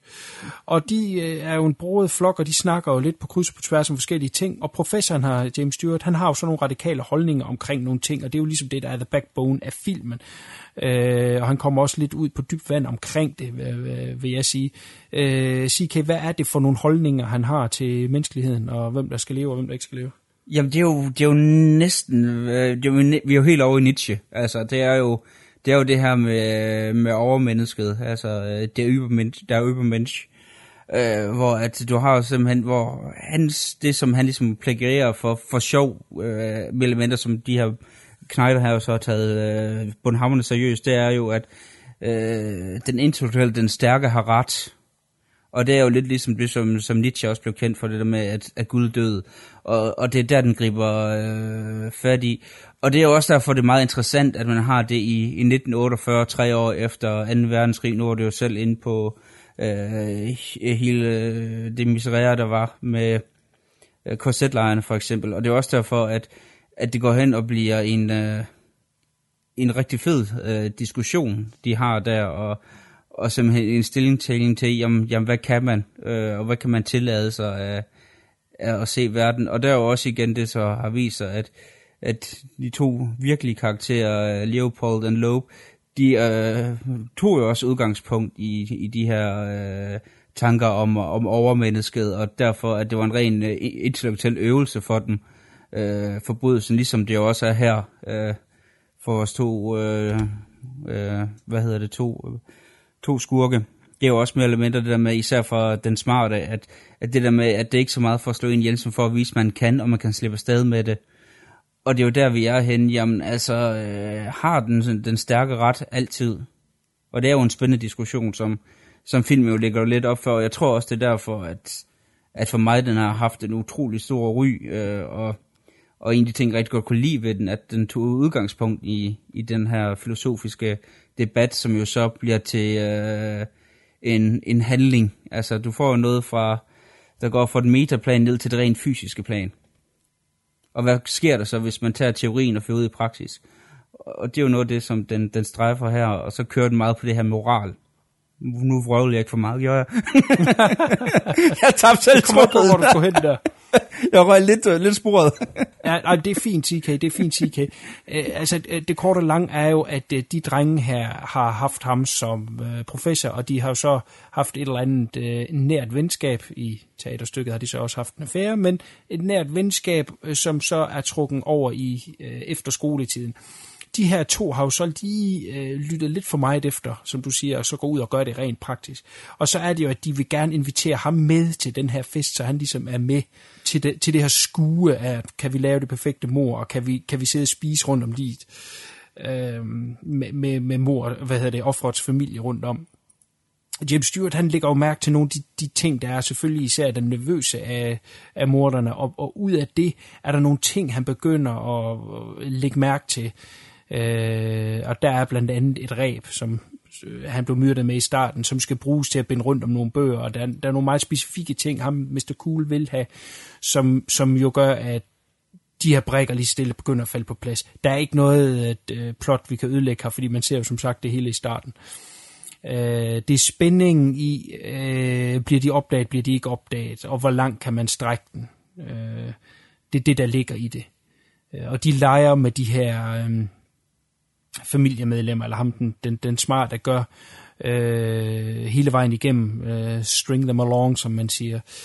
Og, og, det er det, der ligesom kører film. Øh, og, og måske, som du også siger, når man har set den et par gange, der er nogle ting, man begynder at savne. Rent øh, ja, dramaturgisk er der, der, der er måske noget, der mangler lidt, men Hitchcock havde jo så interesse i noget andet, men den får det her lidt teater-feel. Vi er låst ind i den her stue og, og entré. Vi kommer ikke rigtig andre steder end det. Og det er jo selvfølgelig også svært at få, få noget stort drama ud af det på den måde. Men, men jeg synes det lykkedes meget godt øh, spændingskurvemæssigt.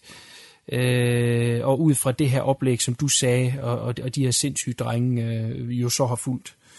Øh, men der, der er jo ikke meget mere i den sådan story-wise end, end det. Nej, det er jo det mest rent tekniske, og, og hele det, det der med, at både det skal være one-shot, og det også skal være realtid, det foregår i.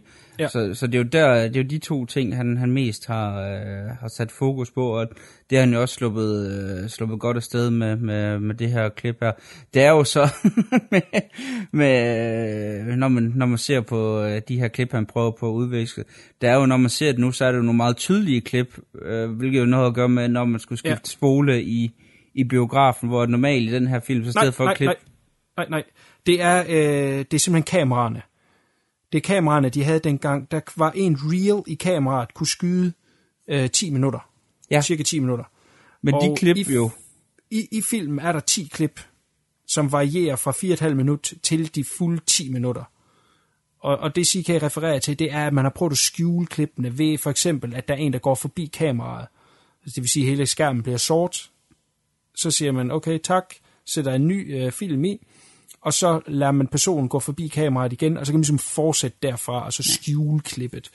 Øh, på det tidspunkt var det ganske umuligt at lave en film på øh, øh, halvanden time, eller en time og 20, eller hvor lang den her nu er, øh, i en køre. Det havde man simpelthen ikke udstyret til.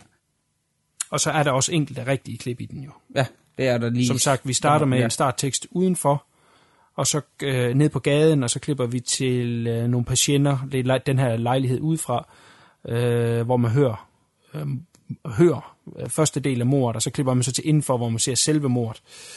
Øh, så der er nogle klip øh, undervejs. Men, øh, men det var måden, de skød det på. Og så var det jo en meget øh, krævende øh, film at lave, fordi Hitchcock gik jo meget op i, hvordan kameraet skulle bevæge sig, knap så meget, hvordan skuespillerne de nu øh, engang øh, bevægede sig.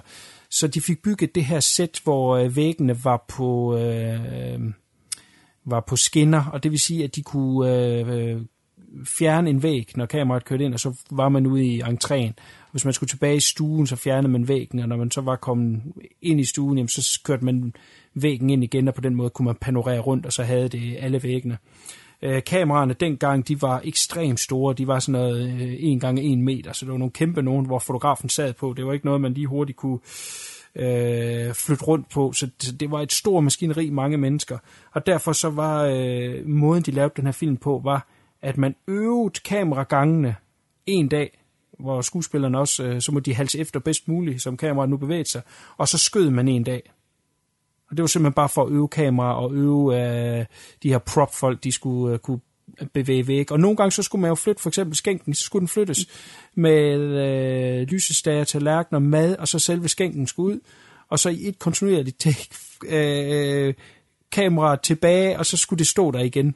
Altså det, så var det, det var, øh, et, det må have været sjovt øh, og have haft et kamera, som filmede backstage, eller hvad man skal sige, bag kameraet, som øh, de løb rundt og, og, og satte op og satte ned og satte sammen. Det må have været sjovt at se. Det er en lidt speciel måde at skyde på.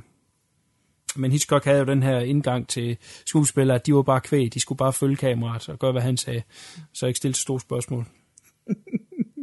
uh, han er fantastisk. Skal vi lige, det plejer vi at have, det her, der hedder Babe Factoren. Joan Chandler, som spiller Karsten, det er den forlovede. Hot or not? Ja, øh, fint nok i hvert fald. Altså, det, øh... Jeg synes, hun er mega nice, men hun fik ikke den store karriere. Kan ikke, jamen, problem, problemet er, at da jeg så film, der synes jeg, hun, øh, synes jeg, hun var ret lækker. Men nu kan jeg sgu ikke huske, hvordan hun ser ud. Jeg kan, oh, ikke jamen, hun er sgu nice. jeg kan ikke genkalde mig lige nu, så, så det bliver en, en, en ja, babe-faktor, men... Men øh, åbenbart ikke hot nok, siden jeg ikke lige kan genkende mig hendes ansigt på stående. Ja, men eller det, øh, ja, det må du lige rette op på. Men, øh, men hun blev øh, fanget i det her øh, kommunistjagt, øh, øh der, der, der kom i, i 50'erne, og der blev hun fanget under, og, og fik ikke den store karriere. Desværre. Så er der en ting, vi har været forbi 40 gange, som du, øh, du har også nævnt nogle af de tidligere film, vi har været forbi, omkring de her forbandede pebermøer, som du er så glad for. Kan vi lige blive enige om, at tanten, Miss Atwater, at hun er fra helvede? ja, Jamen, jeg er helt enig. Og Godt. det er en gennemgående karakter, uh, du ser ja. i, uh, i ufattelig mange Hitchcock-film. Altså, det, ja. hun er en karakter, der tit vender med. Ja, er det ikke også Stranger on Train, hvor du har også en virkelig afskyelig en af slagsen? Eller blander jeg nogle af hans film sammen nu? Det kan godt være, jeg blander nogle af sine frem nu. Ja, jo. Men altså jo, altså der er virkelig, der er virkelig nogle afskyelige øh, pebermør tanter i, i hans univers. Altså der er virkelig, kan man godt se, at nu har han jo selv meget glad for de her øh, psykologiske øh, tiltag i hans film. Der kan måske også godt være, at det er en af de ting, hvor det er noget, der, der afslører ham selv lidt. og hans barndom. Ja. Det kan godt være. måske, måske, måske. Lad os lige vende øh, den øh, tilbagevendende cameo, som øh, Hitchcock altid har. Uh, han har sådan set to. Han har en uh, i starten, hvor han kommer gående på gaden, som sagt, der er den her starttekst på gaden. Uh, og så er der også uh, under selve filmen, der er der et neonskilt, ganske kort, som man ser i baggrunden. Et reklameskilt, hvor uh, han også er på. Sjovt nok for et slankemiddel. Jamen det er noget med, det er et fiktivt slankemiddel for en anden ja. film. Uh, er det ikke sådan? Jo, uh, og nu skulle jeg så lige kunne huske, hvilket film det er. Det er fra et andet billboard. Jeg tror måske, det er Lifeboat, jeg ikke har set. Men, øh, Jamen, det er godt pas. Det er godt den, pas. Det er den du, den, du har sagt, jeg skal have set med ham. Ja, ja. Den, den, Jamen, jeg, man skal se jeg kommer nok forbi den på den Også selv, tidspunkt. når det, når det skrænter lidt, ja. øh, som den her. Men, men, men det, der vil jeg da gerne lige føre hen til en ting, fordi der er jo altid øh, i de bedste Hitchcock, der er der jo noget, hvor man bare tænker, wow, det der, det er jo fandme fedt. Øh, det her det er måske en lille spoiler, men altså for fuck's sakes, man. Film er 48. Man har haft rigelig chance for at se den. Der, hvor øh, professoren virkelig øh, afslører det hele, eller i hvert fald lægger brækkerne sammen, det er, at øh, da han er på vej hjem, så øh, den her hushjælp øh, giver ham hans jak og en hat, og så øh, kan han ikke passe hatten. Den sidder helt op på toppen af hans hoved. Øh, og så tager han den ned, og så, som man jo havde dengang, der havde man sine øh, initialer i hatten. Og så kan han se, at det er vennen, den myrdedes hat. Det er super fedt.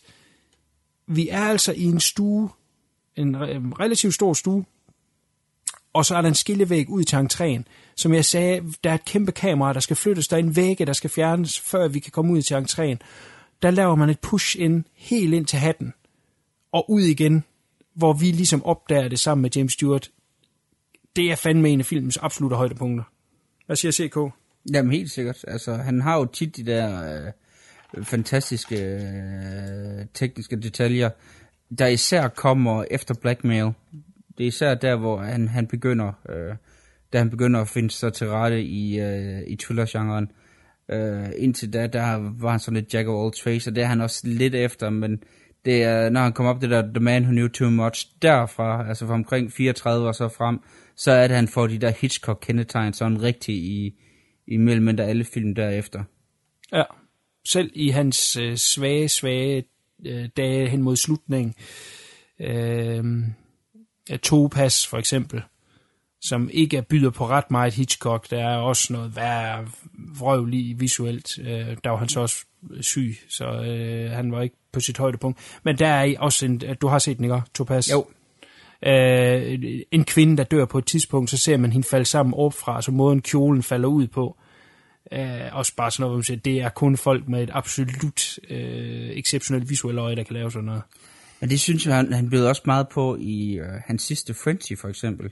Men der har han også, øh, vender han tilbage til, øh, til nogle af de der sådan rigtige øh, Hitchcock-ting, ikke bare i øh, de visuelle, men også med karaktererne, måden de snakker på, for eksempel med, hvor det er øh, inspektøren og hans kone, der har en, en speciel dialogform, som man bare tænker, det er Hitchcock. Ja, Og, det var det ikke hans sidste film, man skal nu med det. Var Frenchie ikke hans sidste film? Nå, Nej, han lavede den der familieaffære. Var den, var den senere endnu? Okay, godt. Ja, det var den aller sidste. Det var den aller sidste. Okay, godt, yes. Ja. Men igen, vi vender tilbage til Hitchcock. Der, det, det, jeg ved ikke, om det skal laves lidt, eller at vi går med Argento dengang, fordi det er så stort. Men øh, der skal nok komme masser af Hitchcock igen. Jeg skal nok tage stumfilmsperioden. ja, puha, ja. Det, øh... der, skal, der melder jeg mig frivilligt, så kan du tage ja, det den er, den er allerede solgt, TK. You had med et stumfilm. Godt, øh, lad, lad den ligge. CK, har du andet øh, på din notes liste?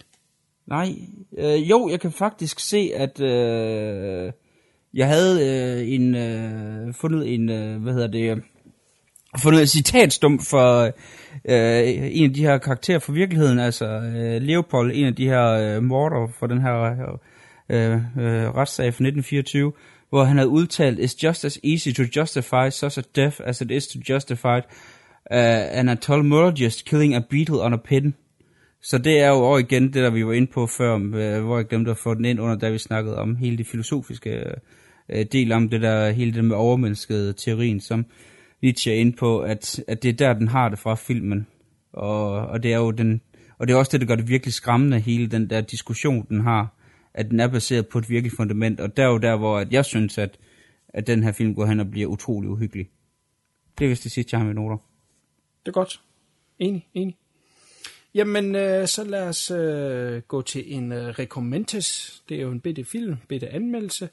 Øh, hvad er øh, de nu øh, reviderede tanker, som øh, du lader lidt op til, at du så lidt anderledes på den nu? Øh, vil du stadig anbefale den? Hvem skal se Ja, den? øh, det er stadigvæk en, en Hitchcock-film, jeg vil anbefale til folk, der kan lide Hitchcock. Og øh, selv hvis man ikke kan lide Hitchcock, så har den stadigvæk lidt at byde på. Altså det er en, en film, hvor øh, langt de fleste kan være med uden at blive, øh, øh, ja, uden at blive, blive tabt, om man så må sige. Og den har ligger også op til nogle øh, ret interessante øh, diskussioner med videre. Øh, jeg vil dog ikke anbefale den, hvis folk de går ufattelig meget op i godt skuespil. altså hvis, hvis man kun går efter skuespil øh, film, så som du også var inde på, så er det ikke lige altid Hitchcock, man skal se. Nej.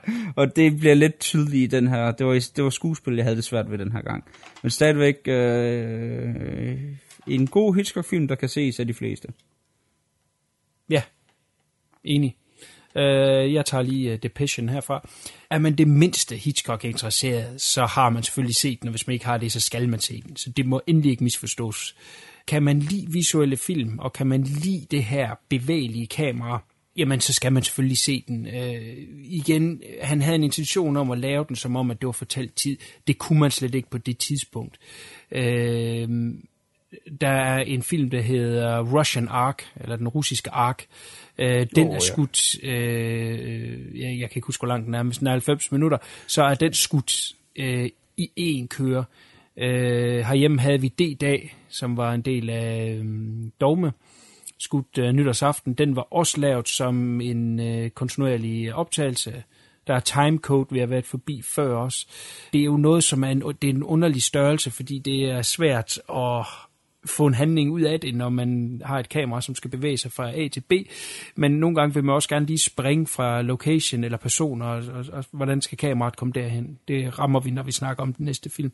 Men, men det er øh, lidt en, en trial, og, og Hitchcock var skide god til at lave klip og lege med klip. Øh, det er tydeligt i hans, øh, i hans øh, højdepunkt i karrieren, derfra øh, ja, ja, nu sagde CK, han var godt nok helt tilbage i, i 30'erne. Jeg vil sige, når vi rammer 40'erne, det er der for mig, at han begynder at, at være i topform, og så øh, godt op i, i 60'erne, der, der var det meget klippende, lige så meget som kameraets bevægelse. Men her, der, der binder han ligesom hænderne på ryggen og siger, nu lader jeg være med at tænke på klip, nu tænker jeg kun på, hvordan kameraet skal bevæge sig. Og ud fra det, der er det øh, spændende at se.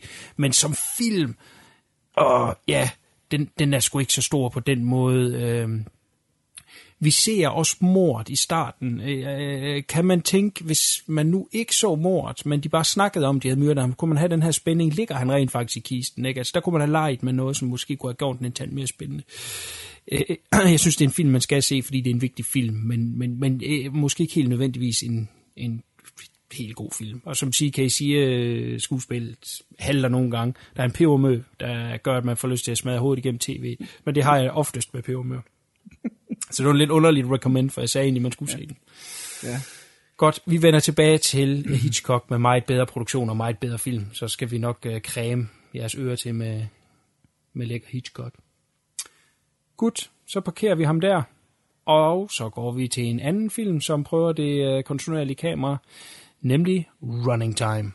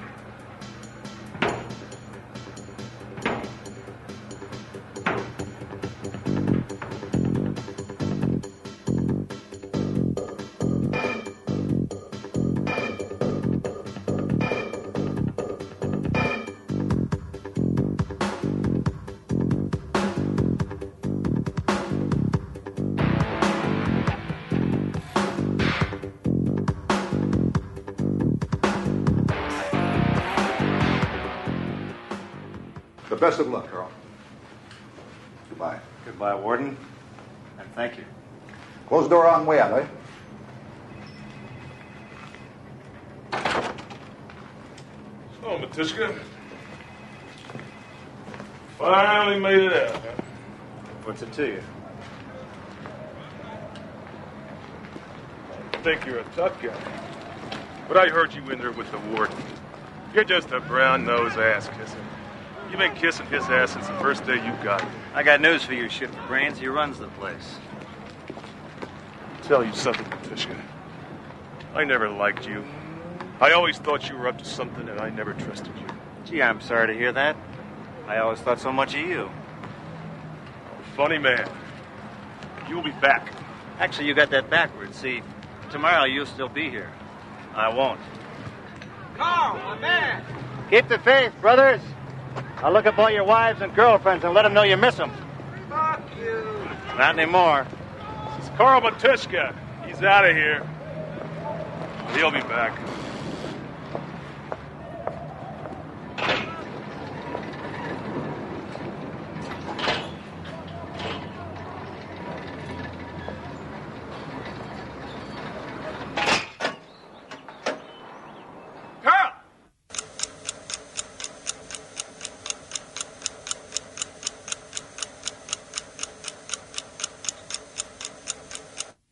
Running Time 1997. Lige løsladt fra fængslet har Karl Matuska allerede planlagt næste røveri. Han kører direkte fra fængslet med barndomskammeraten hen og røver et vaskeri, der er front for hvidvaskning af penge. Men Karl finder hurtigt ud af, at der er mere og bedre til her i livet, og i løbet af 90 minutter vender han kammeraten og pengene ryggen for at finde et nyt liv og chancen for kærlighed. Huh, det lyder søgt. Øh, men det er ganske kort handlingen i den her lille bitte øh, sort-hvid film fra 97, der hedder Running Time. Den er instrueret af en mand, der hedder Josh Becker. Det er nok ikke et navn, der er sådan almen kendt, men Josh Becker er en del af det, man kalder for Detroit-drengene. Og hvem fanden er Detroit-drengene? Jamen, de her navne, jeg nævner nu, dem kender man i hvert fald. Bruce Campbell, som spiller hovedrollen her i øh, Running Time, det er Sam og Ted Raimi, det er Rob Tappert, det er altså henholdsvis instruktøren af Spider-Man-filmen, Evil Dead og så videre. Det er hans bror, øh, Ted Raimi, og så Rob Tappert, han er producent på næsten, eller vist nok alt, hvad Sam Raimi han har lavet. Scott Spiegel, instruktør af øh, Texas Blood Money, og øh, Intruder, hvis man er slasher-fan, kender man den. Og så er han desværre også skyldig i, at vi i dag kender en mand, der hedder Quentin Tarantino. Det var ham, der hjalp ham øh, i gang, og Quentin Tarantino er også blevet citeret for at sige, at han skylder Scott Spiegel alt. Så vi kan også bebrejde Scott Spiegel lidt for den. Og så nok de allermest kendte, der med i Detroit-drengene, i hvert fald i deres tidlige dage, er Coen-brødrene. Så det er helt utrolig øh, talentmasse, der kom ud af det, og deriblandt var så også Josh Becker, som har instrueret blandt andet en Vietnam-film, øh, eller hvad fanden man skal kalde det, Vietnam-soldater, der kommer tilbage og, og spiller hardcore i Amerika. Det hedder Strikers War. Han har lavet en romantisk øh, komediefilm, der hedder Lunatics A Love Story. Så har han lavet en elendig øh, alien-film, der hedder Alien Apocalypse, sammen med Bruce Campbell. det, åh, det, det, jeg, jeg er lige nødt til at sige, øh, når du snakker Alien Apocalypse, det er rumvæsener, der spiser træer, øh, og så videre. Ja, ja, ikke mere om den. Ikke mere om den.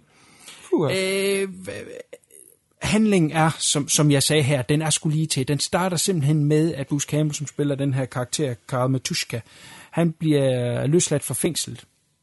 Har en samtale med øh, øh, The Warden, som spørger, hvad skal du lave, når du kommer ud? Jamen, jeg har, du har lært mig godt herinde øh, med, med vasketøj, så jeg vil, jeg vil gøre noget inden for vasketøj. Ikke? Og så tror The Warden selvfølgelig, han vil ud og arbejde på et vaskeri, eller starte et vaskeri.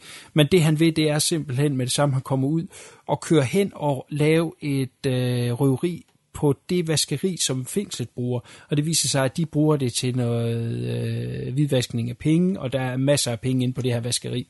Og der kører han simpelthen direkte hen. Øh, udenfor der venter en øh, barndomskammerat, som han har lavet en masse af hans øh, kriminelle affærer med, i en stor øh, varevogn. Og øh, han har selvfølgelig sørget for, at der er en øh, prostitueret i bilen også, så Karl han lige kan få øh, døbet penis. Øh, efter det her meget awkward øh, sex scene, så finder han pludselig ud af, at han kender hende her pigen. Det er åbenbart en, han engang har haft et, øh, øh en affære med. Øh, en lidt skør scene. Øh, ja, det, det er den her film, kan man sige, den, den kører det samme på samme måde som øh, Rope med, at det er de her lange sekvenser, som så bliver dækket til af kameraet, de kan køre lidt længere i den her godt nok. Men øh, det er sjældent, man ser en sexscene på den her måde, øh, hvor det er så akavet, fordi de kan ikke rigtig få tøj i dag, altså, det har de nok ikke kunnet, de optog den. Altså, jeg, jeg vil sige, det er måske egentlig mere realistiske sexscener, jeg har set på film. Ja, I hvert fald, ja, som jeg kender dem, især når man tænker på længden, måske er den lige lidt for lang, men altså, det er da mere, hvad jeg kender sexscener som værende fra den virkelige verden, end, end hvad man normalt ser på film. Der ved jeg ikke, om du er enig. jo, jo, jo, jo, jo, jo, enig, og jeg synes, det er en sjov lille ting. CK, for helvede, jeg helt glemt at spørge, om uh, du har set den her film før, hvad du synes om den? Uh, nej, jeg har ikke set den, uh, den før den her gang. Uh, jeg var lidt lunken første gang, jeg så den uh, op til, uh, så havde vi heldigvis lige tid til at kunne nå at at se den igen, og så var jeg lidt mere positiv. Øh, især Bruce Campbell er jeg, øh, er vild med i, i den her, især øh, den måde, han leverer dialogen på. Der er en scene i starten, der hvor han jeg bliver eskorteret ud af fængslet, hvor han så kommer forbi, og han så tager, har en lille på med nogle af medfanger, der ender med, at en af dem råber til ham, fuck you, hvor han jo så svarer virkelig deadpan på den ene, som, på, på den måde, som kun Bruce Campbell kan svare på, not anymore, og så går han ellers ud af fængslet, og der var jeg jo færdig at grine. Ja. Det var fantastisk. Altså, det er, jo, det er jo kun Bruce Campbell, der kan levere sådan en replik. Altså, og det er morsomt, og det er sjovt. Og, ja. og, og, og så er man sgu lidt fanget ind i filmen der. Ja, helt sikkert. Helt sikkert. Ja, hvis jeg lige skal give mine to cents på det. Altså det her, det var en film, da den kom ud med det samme. Den blev udgivet, øh, udgivet af Anchor Bay, som jeg har nævnt 40 gange før, man købt alt fra Anchor Bay. Men derudover er det selvfølgelig med Bruce Campbell, og øh, Josh Becker har som, som en del af Detroit-drengene, vidste jeg bare, at det her det var noget, jeg skulle se. Og som den lille bitte film, den er, der synes jeg, den er super underholdende den har sine shortcomings i det, den er low budget. Altså, der er nogle ting, som de kun har kunne skyde en gang, og så er det altså ud af fokus, og så, så er det bare et blurry billede, og det er der ikke noget at gøre ved. Men, men, men ultimativt, så synes jeg, at det er en underholdende film, og den prøver det her eksperiment, samtidig med, at den rent faktisk har en, en øh, ja, jeg ved ikke, ja, historie er måske er stramt, men, men den har nogle karakterer, som er på en rejse, som måske er lidt mere spændende, end, end det Hitchcock brugte i, i, i selv samme eksperiment. Så på den måde, så, så, så synes jeg sgu, det er en meget cool film. Godt. Hende pigen her, som øh, han møder, og som er en, er en tidligere sweetheart, øh, hun hedder Anita Barone, skuespilleren her, og øh, vi skrev 1997. Hun burde på det her tidspunkt have øh, en lidt, lidt større profil, måske være lidt mere kendt end den her, måske ikke lige af navn, og måske heller ikke af, af størrelse og roller, men man burde kunne kende hende mere. Ved du hvorfor, CK? Uh, nej, jeg har ikke lige været tjekke op på hende. Nej, men det behøver man ikke at tjekke op på. Jo, jo, måske lidt. Uh, men, men jeg er øh, gift med en uh, Friends devotee, som uh, vil se venner hele tiden, og derfor er jeg tvangsindlagt til at se venner utrolig tit. Og jeg kan sige, at Anita Barone i absolut første afsnit af Venner spiller øh, den her øh, lesbiske ekskone af Ross, som øh, hun tænkte, der er sgu ikke ret meget på den her rolle. Jeg gider ikke at være sådan en, der kommer ind ved øh, 17 afsnit. Øh, det er lige meget. Øh, den behøver jeg ikke at være med i den serie. Og så endte det jo med, at den karakter, der Carol, øh, lesbiske ekskone, jo var med i en del afsnit, og nærmest også fik hendes eget afsnit på et tidspunkt, og fik øh, et eller andet form for karriere ud af det. Øh, hun vidste nok ikke, hvor stort det blev i, jeg tror det er 94, inden startede i. Så øh, hun har nok sparket sig i hovedet mange gange siden. Sådan er det.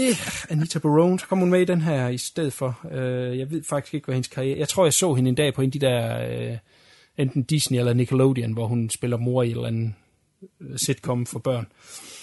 Så uh, ikke den store karriere, hun fik ud af det. Men hun er fået et hot, vil jeg lige sige. Jeg udtaler mig lige på CK's vegne. Ja, ja, det, det får du lov til den her gang. Ja, det er orden. Det er godt. Øh, de kommer så hen og skal lave det her heist. Øh, de samler en mand mere op, som er pengeskabsspecialist, som kan åbne det.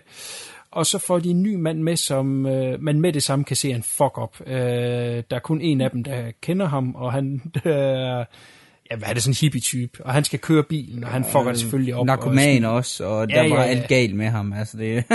han fucker alt op, det er der ingen tvivl om. Øh, men under det her røveri, der kommer de jo op og skændes de to barndomskammerater om, hvem der er skyldig, han kommer ind og sidder i første omgang, og hvem har altid været en fuck up, og hvem har altid skulle hjælpe dem. Uh, og det er her de første byggesten til, at Carl han tænker, at det her det gider jeg simpelthen ikke mere. Det, jeg, jeg, er bare, jeg er tilbage i den samme rille, som jeg var før. Jeg ender bare op samme fucking sted. Øhm, og øh, at de får åbnet det her pengeskab og, og får stukken af, og så kommer øh, der en, en firefight med, med politiet, eller en ildkamp, og øh, de mister ham her, pengeskabsmand. Øh, Bruce Campbell, han bliver såret, øh, de løber, øh, ham og barnskammeraten løber hver deres vej. Og så følger man egentlig den her lange tur med Bruce Campbell, hvor han sådan kæmper sig igennem byen. Øh, det hele er skudt på steadicam, men som sagt der er det de her overgange en gang imellem. Men stadigvæk kan jeg sige, at det er utrolig hårdt med et steadicam at løbe Øh, den Steadicam-fotograf, der var på filmen her, han hedder Bill Gerhardt. Øh, han var 23 år på det her tidspunkt. Jeg ved ikke, hvor gammel Bruce Campbell han har været. Han har nok været i 40'erne. Han var simpelthen øh, stak on hver andet øjeblik af at løbe rundt med det her, selvom han var en 23 år i øh, topform. Øh, at det simpelthen var så hårdt. Han er for øvrigt sidenhen blevet en, en habil tv-instruktør og instruerer øh, afsnit i selv de mest populære tv-serier øh, så som Sons of Anarchy, Justified, øh, uh. Hell on Wheels og Agents of S.H.I.E.L.D. Øh, så han er sådan blevet lidt øh, høj på strå siden der. Øh, hvad synes du om overgangene, de har lavet i den her kontra Rope? Ja, det, det var en af de ting, der faktisk irriterede mig lidt i starten. Det var nogle af overgangene, blandt andet der, hvor du ser, at han øh, går ind til den prostituerede der i starten. Det, det sad lidt til, ah, men det, øh, men det var jo første gang, hvor man, man sad og så den, man lige set Rope, og man øh, ledte jo efter forskel, hvor et anden gang jeg så den, øh, der gjorde det mig ikke noget. Altså, der var ikke noget, jeg, jeg tænkte så meget over, så... Så det var jo noget, som er effektivt nok. Men nu når du snakker om kameraarbejde, der er en scene, der er absolut fantastisk, hvor han løber gennem en tunnel, hvor ja. kameraet det snører rundt. Jeg ved ikke, hvordan fanden det er gjort, men hold nu kæft, det ser godt ud. Jamen, når du har indstillet dit Steadicam korrekt, så er det i det, der hedder dynamisk balance. Der kan du dreje det øh, alle akser rundt. Så det er en meget nem operation at gøre og svinge det rundt. Øh, kunsten er at bevæge din krop, og især din hofte, på en måde, så at øh, det ikke giver hop i kameraet. Mm. Øh, og det er en af de ting, der kan være utrolig hårdt, fordi du skal have det lidt ekstra langt ud, når du drejer det rundt, for at det ikke banker ind i dine fødder. Ja. Øh, ja, men helt sikkert øh, på den front, at, at den skulle, altså igen low budget skud, men, men øh, øh, stadigvæk noget habilt kameraarbejde. Den er skudt på 10 dage, hele filmen. Så det er lidt andre betingelser, end den gode Hitchcock han havde. Uh, Goody Two Shoes, jamen jeg ved ikke, hvor meget man skal gå i handling, som så andet end, at uh, han kæmper sig vej hen til, uh, til den her uh, pige, uh, for hun kan hjælpe ham med, han blev som sagt uh, skudt i armen, og så skal hun hjælpe ham med at, at få forbinding på og sådan noget der, og så er det jo lige pludselig, der bliver rekindled en, en, en gamle uh, flamme, og det er sådan lidt, jamen... Uh, vil du, vil du satse øh, et liv sammen med mig? Jeg er en two-bed loser. Jeg er lige kommet ud af fængslet allerede on the run igen. Og øh, hun overvejer lidt, for hun har jo så et liv, men det er jo så ikke det store liv, når hun er prostitueret. Og så er sådan lidt, jamen det vil jeg gerne. Øh, og så går hun ind for at pakke en kuffert. Øh, jeg ved ikke, om jeg er i spoiler mode nu. Er det spoiler mode, det her, CK? Nej, det, altså jeg, jeg vil sige lige præcis i den her film, fordi det er, det er så en, øh, en lige til film, så der er ikke... Øh, det, det, man skal se den for, det er jo ikke historien, det er jo øh, kameraarbejdet, det er Bruce Campbell. Okay. Jamen så for dem, der ikke vil høre det, de må jo så lige pause her og se filmen og så vende tilbage. Men jeg synes, det her det er en vigtig point, fordi det er det, jeg virkelig synes, der er smukt ved filmen. Hun, mens hun er inde og pakke, der går han ned på gaden, hvor øh, barndomskammeraten så har øh, stjålet en bil, og han har så alle pengene. Og der går han ned og siger til ham, du kan bare tage de penge skridt, jeg gider ikke det her mere. Øh, og han er selvfølgelig straks sådan lidt, øh, hvad, hvad mener du altså? Nej, jeg vil noget andet stik du bare afsted med, med de penge. Og mens de har en samtale, der vil man, eller der vil Josh øh, Becker i hvert fald gerne, og måske også rent historiemæssigt, vil man gerne klippe op til hende. Men det kan de ikke. Så derfor så bliver kameraet nødt til at bevæge sig rent fysisk ned for deres samtale, køre op ad trapper, hun bor op på første sal, tror jeg der, øh, og ind ad døren, og det skal de ligesom gøre af sig selv. Der er jo ikke nogen, der leder os derop, så kameraet skal af eget initiativ gå derop, og ind til hende, hvor hun står og pakker øh, og kommer ind i stuen og ser, at han er gået. Han har ikke sagt, at han gik. Ikke? Og så det her med, ej, var jeg bare en idiot, og, og, og grædende begynder at pakke alt ud igen. Øh, fordi nu er han bare snydt hende igen, og han er bare et asshole. Og da hun er færdig med at, at pakke det hele ud og kommer ind i stuen igen, så kommer han så op, og, ikke? og hvor hun så bliver glad, og så, jeg troede du, jeg vil gå? Nej, jeg vil ikke gå, jeg var bare ned for at sige, behold det shit der. Øh, og så spørger han hende så, vil du stadigvæk gerne med? Og så siger hun så grædende, nu vil jeg virkelig gerne. Øh, jeg synes for det første, det er en meget smuk scene. Altså det, den her kærlighedshistorie, synes jeg faktisk er rigtig smuk på en eller anden måde. Øh, så den vil jeg godt høre din idé om, og så vil jeg også godt høre dine øh, tanker omkring det her med det her måde at lave et klip på, altså det her, hvor kameraet selv fandt op til en, en handling et helt andet sted, uden at der er en karakter, der leder os. Go CK. Ja, øh, jamen det er jo faktisk en, det, er, det er jo meget sødt. Altså det er jo det er jo sådan lidt tuttenuttet på den, på den gode måde, altså. Øh, der, der er ikke så meget sige til. Øh, det, det er sgu sødt, det er det. Det, det giver også sådan en rigtig slutning. Altså, øh, man føler at lidt, de har fortjent, de, de er også karakterer, der har fortjent et medvind.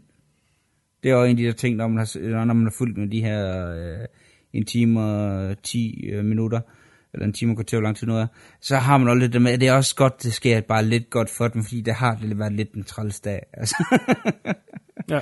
men, men jo, du har øh, det der med, hvor kameraet selv finder op, øh, i den her type film, øh, er jo lidt det der med, er det snyd, eller er det ikke snyd, eller er det det der med, at kameraet bare er en karakter i sig selv?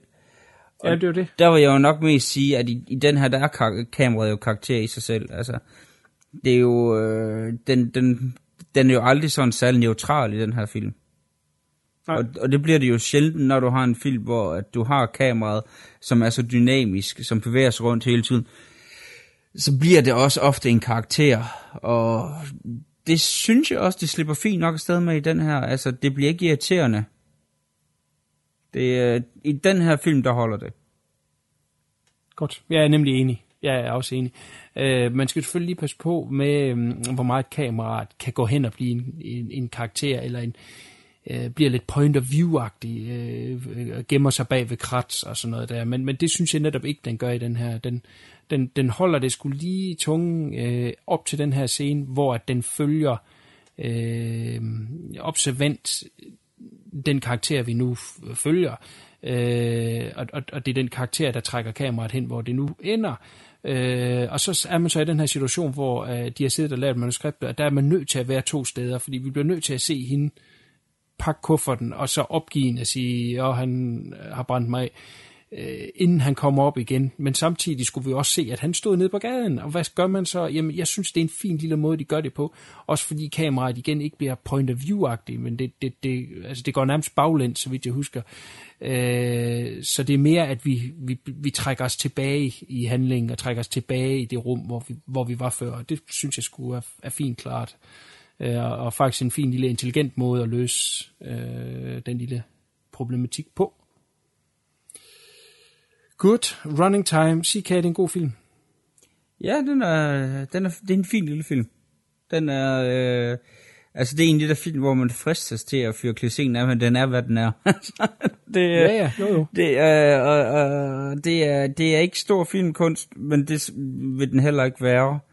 Og det den er, det er en, øh, et ret underholdende film, og den har i sin, sin egen helt lille specielle charme og så en, en Bruce Campbell i absolut topform. Ja, enig. Altså, Bruce Campbell er virkelig i sit S her, og det er jo fandme få film, hvor han egentlig har spillet hovedrollen i. Ja. Øh, nu Evil Dead-filmen er han jo en meget speciel karakter, som er både kikset og, og uh, anti-held, der tror, han er en Karl Smart og alt muligt.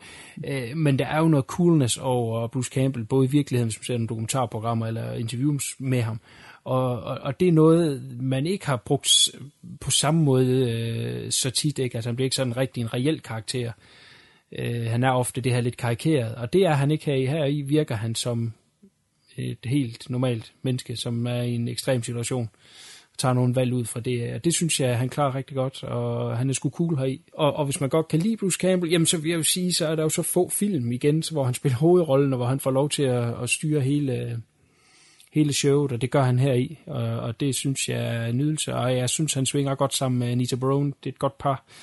Øh, og så synes jeg lige de karakterer, der, der, der fylder mest, altså hende, øh, pigen her, og, og Bruce Campbell, og så barndomskammeraten, øh, hvis navn lige uh, escapes me. Øh, kan du huske, hvad fanden han hedder? Han, Nej, det er ikke lige, uh, ikke lige på stående no nevermind. Uh, øh, men han spiller også godt, og, og den, den dynamik, de har, uh, virker. Og det synes jeg er vigtigt, når man snakker om low-budget film, hvor der er nogen af skuespillerne, der er ude i periferien, har, uh, ikke er uh, helt op to par, så er det vigtigt, at dem, som skal, skal køre showet, uh, er stabile og troværdige. Og det synes jeg, det er. Og, og som sagt, den her kærlighedshistorie, der er til sidst, den, uh, eller til sidst, men, men bliver banket sammen til sidst, uh, og, og sætter dem på, på en helt ny øh, rejse, en helt ny retning. Det synes jeg virker skide godt, og det gør, at det er en film, man kan sidde og se med kæresten, fordi hun vil blive sådan helt blød i knæene sidst. Så falder der sikkert noget af. Så øh, jeg vil bestemt anbefale øh, Running Times. Nej, den havde kun Running Time. Det er toren, der hedder Running Times. Er det ikke rigtigt, CK? er der en tor? Nej, jeg fylder bare bollocks af, fordi jeg kom til det forkert. Nej, der er, der er noget, der hedder Nick of Time, som vist også real øh, tid, men den var vist ja, delvis. jeg husker. At den skulle hvad? Var den ikke forfærdelig? Nej, nej, nej, nej, nej. Det, er, ja, den er godt nok instrueret af John Badham, som normalt ikke laver gode film. Nå, men jeg, husker, jeg husker bare, øh, det var en af de film, hvor jeg synes, Walken, han fuldstændig overspillet som skurken. Det kan godt være til fejl, ja, det er helt langt tilbage i midt-90'erne, jeg har set den, så... Ja, jamen prøv at høre, Walken skal overspille, og han gør det simpelthen så sejt deri. Det er også en film, som har nogle enkelte ting, der ikke helt virker. Hvis vi skal snakke om at lave en Hitchcock... Øh, øh, et uh, notch til Hitchcock, så er det fandme nemme Nick of Time. Jeg synes, den er pretty cool. Jeg har altid godt kunne lide den. Leger også utrolig meget med det visuelle. Men det er en helt anden type. Der har de ikke prøvet at lave som kontinuerlig kamera, men bare som fortalt tid. Ja. Og der har du jo også uh, John Depp i en af hans første hovedroller, har du ikke? Er det ikke en af nej, hans nej, nej, nej, nej. Der har han sgu lavet mange ting. Men, men uh, en af hans mere ned på jorden roller, hvor han skal forestille at være en normal person. Det er jo ikke så tit, han spiller det. Men Nick of Time, en anden god gang.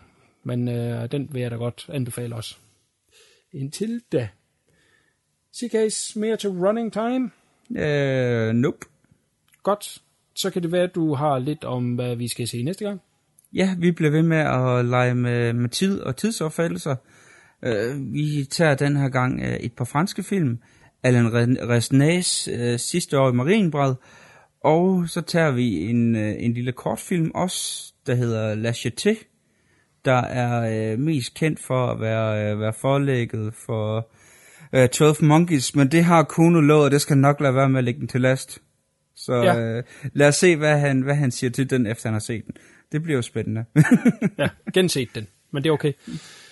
Yes, det er næste gang, hvor vi går i det øh, sort-hvide franske hjørne. Det bliver lidt noget andet end i dag, men øh, ikke mindre spændende af den årsag, så kan det være, at vi får øh, Onkel Fluen tilbage bag uh, mikrofoner. Yes. Jamen til da, sige Case, kan du sige uh, au revoir? Au revoir, auf Wiedersehen, goodbye. To you, to you and you. Er det noget fra Sound of Music, eller Jeg tror, det var Sound of, var, var jeg ude i Sound of Music? Ja, det var du. Det er fantastisk. Man går aldrig galt i byen med et citat fra uh, Sound of Music. Jamen, det vil jeg da også gerne sige til dig, CK. Så uh, good night and sleep tight. Vi ses næste gang. Yes. Bye bye. Bye.